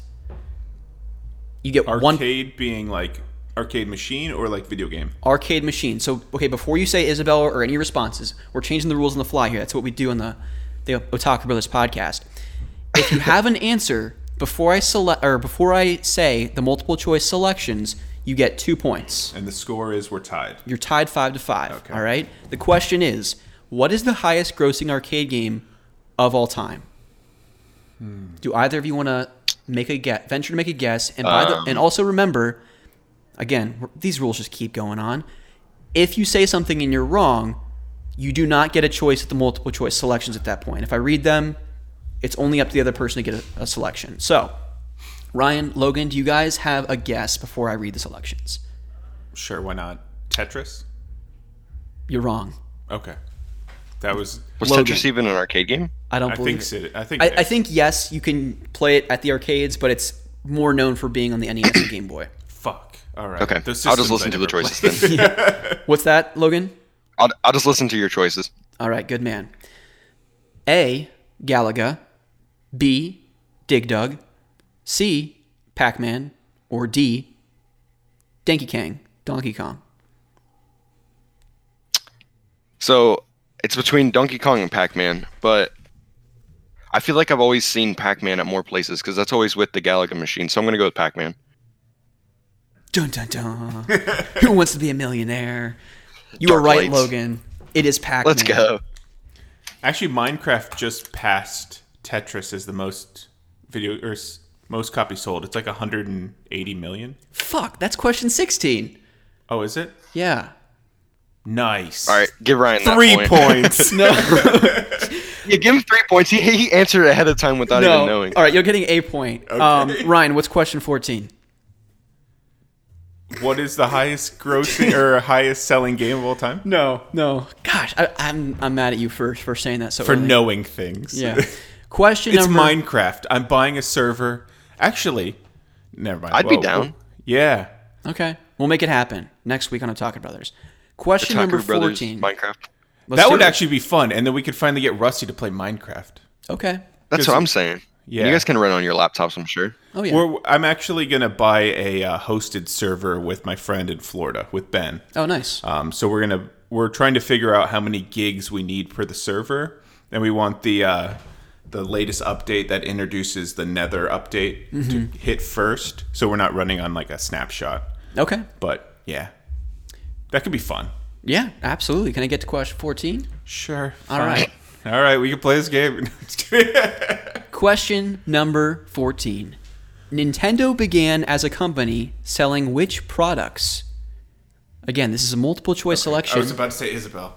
No, you're good. So, if you want to venture to make a guess, you can. No. But again, you're disqualified from the multiple choice at that point if you're wrong. I've learned All my lesson. No, I'll just listen to the choices. All right. A. Floppy disks. B. Playing cards. C. Action figures. Or D. Diecast cars and trucks. Let me know if you want the selections again. Diecast cars and trucks just sounds so obscure that I think that that's the answer. Okay. Can you run through them again? We have floppy disks, playing cards, action figures, and diecast cars and trucks. So Logan is selecting D. Is that your final answer? Diecast cars and trucks? Yeah. All right. Ryan? I don't think it's floppy disks because none of their cartridges are very similar. Mm-hmm. Okay. Um, I don't think it's card game. What's the other option? Action figures. Sure, we'll go with that. Okay, so Ryan is going with action figures C. Is that your final answer? Yeah. And Logan went with diecast cars and trucks. Well, I got you guys both on a lie here because it's playing cards. B is the correct answer. Really? Yeah. Oh, Nintendo wow. started as a company selling playing cards. Yeah, last night I was Were they kind of just like regular playing cards? I don't really know. That's a great question. Um, but last night I was thinking like, what's the last answer that would really throw them off? And I thought of diecast cars and trucks because I was like, Yeah. it sounds like a you really got me on that one. yeah, it's like just seems like, like to your point, Logan, very obscure and random. But um, playing cards is the correct answer. Let's uh, should we do a quick break here to see what the Nintendo first products produced Yeah, that's what I was looking at too. in 1889? Fusajiro Yamauchi found, founded Nintendo Koppai in Kyoto, Japan to manufacture Hanafuda, Japanese playing cards. Western style playing cards originally came to Japan in the 16th century with Portuguese traders, but over the ensuing three centuries, a variety of different card games were created in Japan. Again, this is an educational program. Yeah, I mean, we could have gotten a bonus point for um, guessing the founder of Nintendo's name. Oh, that that's name easy. was rough. Yeah, I had a buddy in high school that had the same name. Greg Yamamoto Michi. Fusajiro Yamauchi. That's a pretty sweet name, though. Yeah. Um, all right, question number 15. This man was not only responsible for creating wildly popular video games after incorporating under the Atari name, but also went on to create the unforgettable birthday party and ball pit attraction, Chuck E. Cheese. yeah. Read the choices. What do you? Yeah, There's please. no way. Okay, the choices are A, Gabe Newell, B, Tim Sweeney, C, Will Wright, or D, Nolan Bushnell. B. I was gonna say B. Sweeney. Tim Sweeney? Yeah, it sounds like a familiar name. Is that All names Yeah. kind of blend together after a while. That's what I was thinking. I was Sweeney. I've heard that maybe from Sweeney Todd, but whatever. We'll go with it.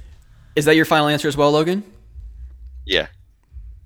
The correct answer is actually D. Your it is Nolan Bushnell.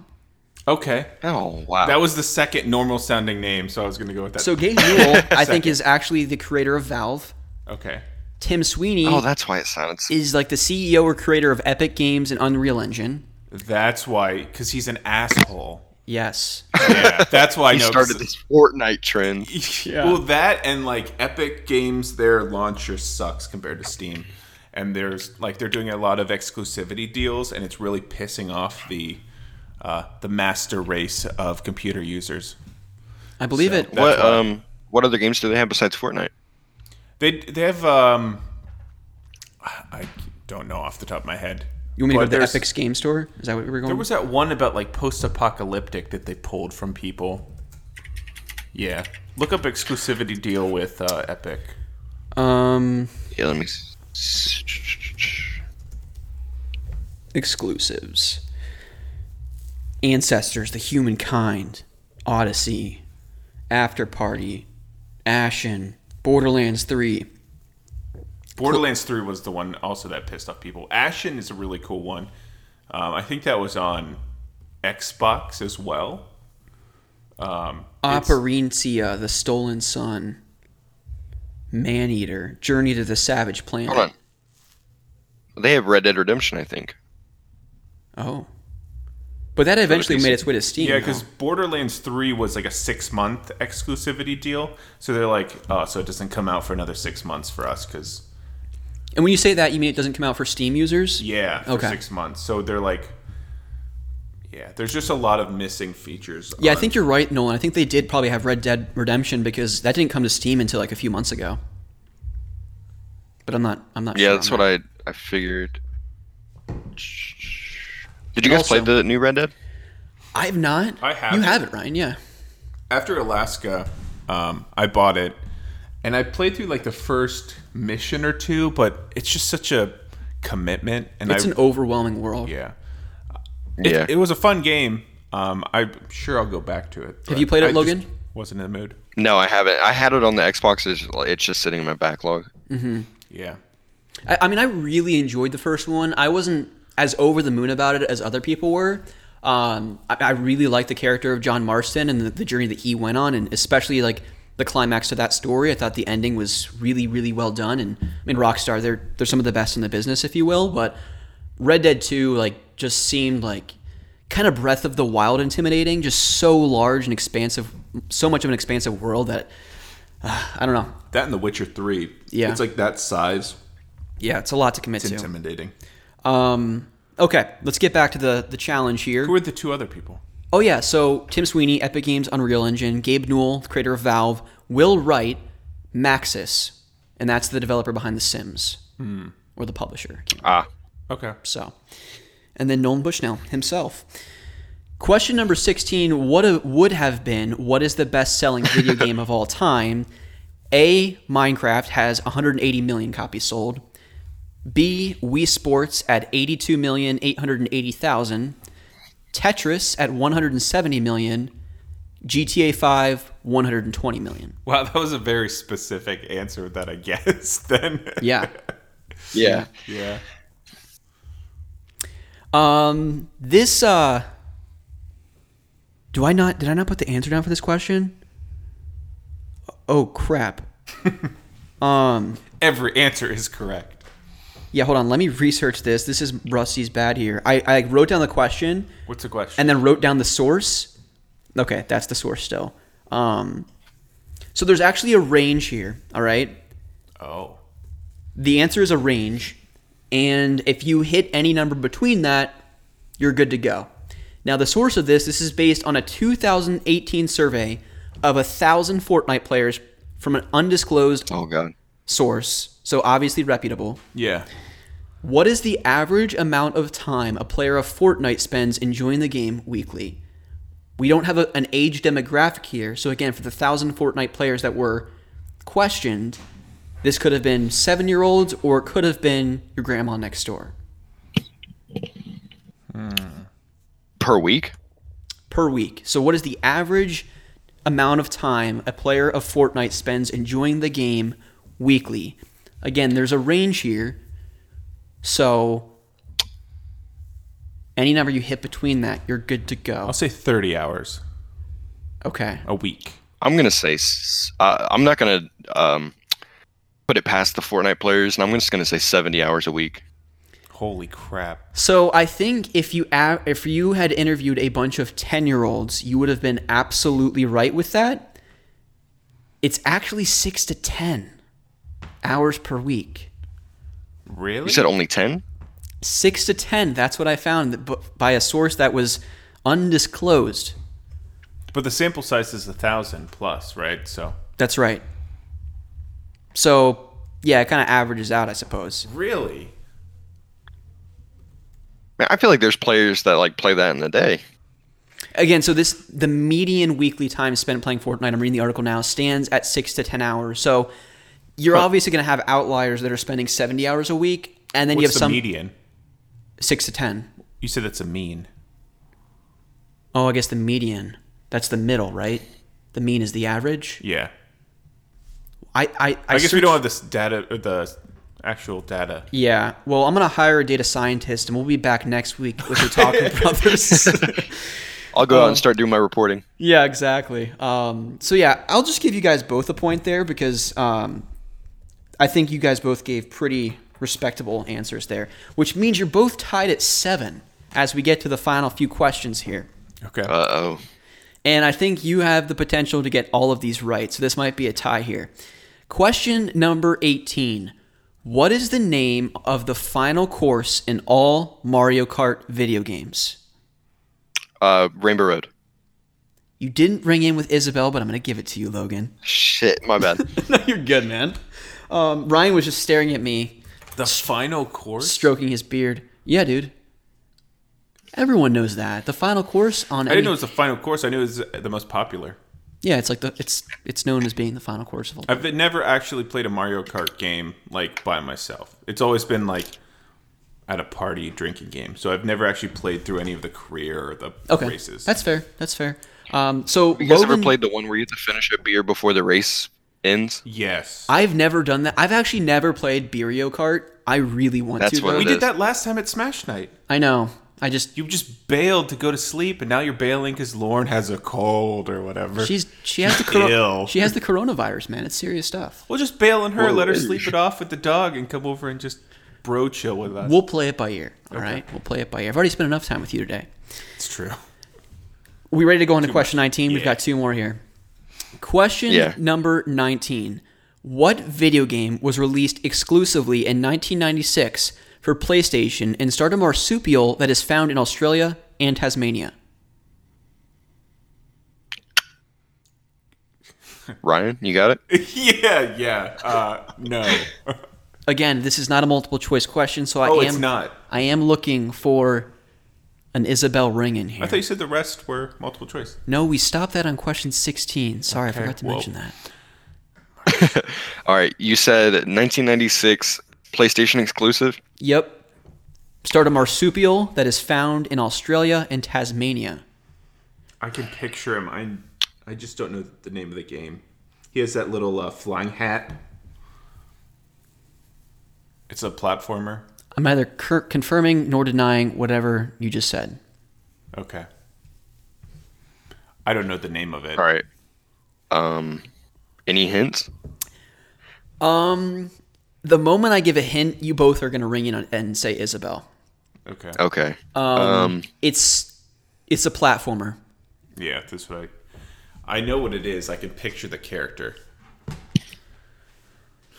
well, the only platformer that they had back in the day was What's up? that I can think of. Was it Crash Bandicoot? You were correct, sir. It was Really? Crash Bandicoot. Oh. Because I was I was gonna say Naughty Dog, or I was gonna say it was talked about earlier in this podcast.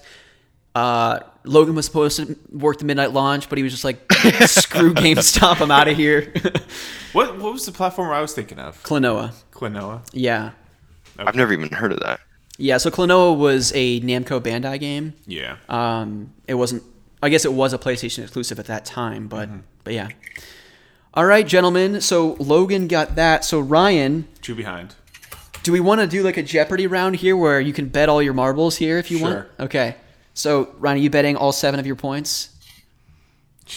Why not? Okay. Logan, are you betting any or all wait, of your wait, wait, points? wait. What are you betting, Logan? Um, how many points do you have? Ryan has seven. Logan has nine. Um, e- uh, I'll, I'll bet five then. If he's betting seven, I'll bet five. Five. Okay, so then I'll bet three. Or no, no, no. Fuck it. I'll just go all in. So Ryan's going all in. Logan, you bet five points. Yeah. Because that means I could only bet two, and that, that just ties us. To at Okay. least be tied if you lost. All right. Question number 20. Cue the intense music.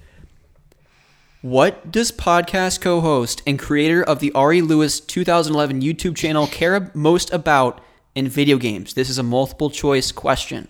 Uh, Do not answer unless Can you I repeat say. the question? What does podcast co host and creator of the Ari Lewis 2011 YouTube channel care most about in video games? I totally know this one. A. Do not answer until I read all responses, please. A. Okay. Music. B. Story. C. Character development. Or D. Teraflops. Can can I Isabel? Or I guess can I pick Um, You both answer? get to pick an answer for this one, yeah. That's for sure music. Okay, so Ryan is going with A. Music. Logan, to you. Teraflops was like a hard choice because I know how much you love your teraflops. Yeah. Which sounds I'll go like with such character a, development. Okay, so Logan is going with C. Character development. Doesn't teraflop sound like a made up term? Like it sounds like, guys, we're gonna go into hyperspeed. We got to check our teraflops. it Like, really does sound it- like a Star Wars term. Yeah. All right, so back to the question. What does podcast co host and creator of Ari Lewis' 2011 YouTube channel care most about in video games? Ryan says A, music. Logan said C, character development.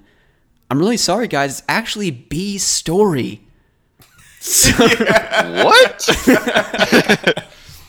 How many games have you tuned out to watch Pete Dorr?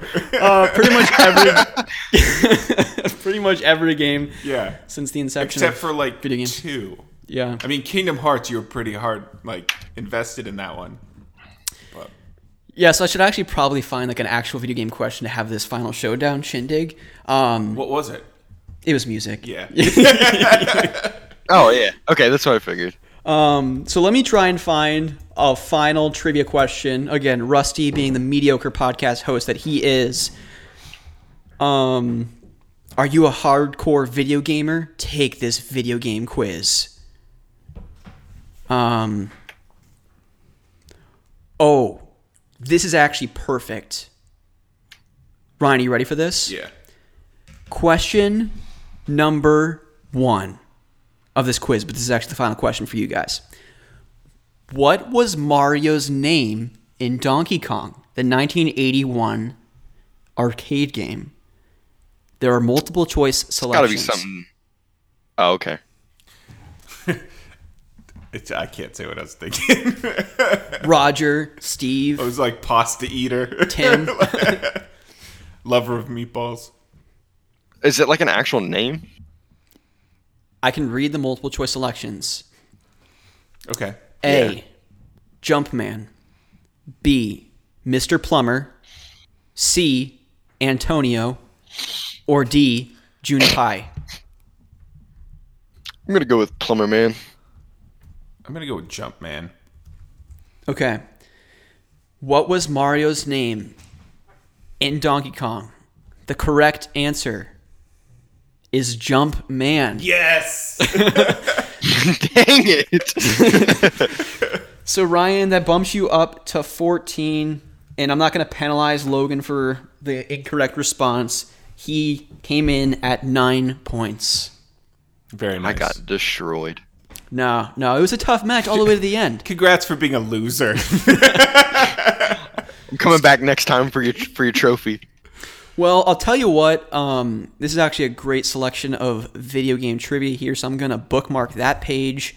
Um, it was fun. And we will definitely re- return to video game trivia when we have guests on. Maybe I'll try and do this every time we have a guest. Ryan can, you know, have the showdown with whoever because you are The reigning the reigning champion. champion. So someone needs The to take, yeah. to take your belt at this point. So next person we're gonna probably have at the podcast is ChronoLink 91, and you're probably gonna need to do your research because he is. He knows way more than I do. That's right. Yeah. that's right. But I was just a tune-up. yeah, no, come on, The don't minor sell, leagues. don't I'm sell yourself short there. Um, The farm team. yeah. kidding. Well, thank you. That that that was good times. I hope you guys enjoyed that. Yeah, it was a lot of fun. Awesome. Yeah, that was pretty cool. Well, Logan, I want to thank you so much for joining us on the podcast. For sure. Thanks It for was- having me. Yeah. It was good times having you on. Loved hearing your your GameStop story, and that was definitely one The for the books. quit. Yeah, IRL rage quit. Yeah. yeah. But um, yeah, it was good having another guest on the show. I don't think we've had one on since since Lauren. We had Travis, and then we also had Pete Dorr. So um, the fourth guest for the show. Yeah, we're still waiting for um what's the artist guy you never mailed stuff to? Oh, Grant Kirkhope. Yeah, we were just texting back and forth last week, so I'll, I'll, I'll get him on the show sh- soon. Yeah, for sure. But uh, thank you, Logan, again for being on the show. Thank you, everyone, for listening to this podcast episode. Ryan and I will be back next week Yeah. for more Otaku Brothers. Ryan, any parting words for the listeners? No, as usual, have a good week. Thanks for being on, Logan. It was a good time. Yeah, for sure. Thanks for having me. Yeah. Awesome, guys. Well, we will see you all next week. See ya.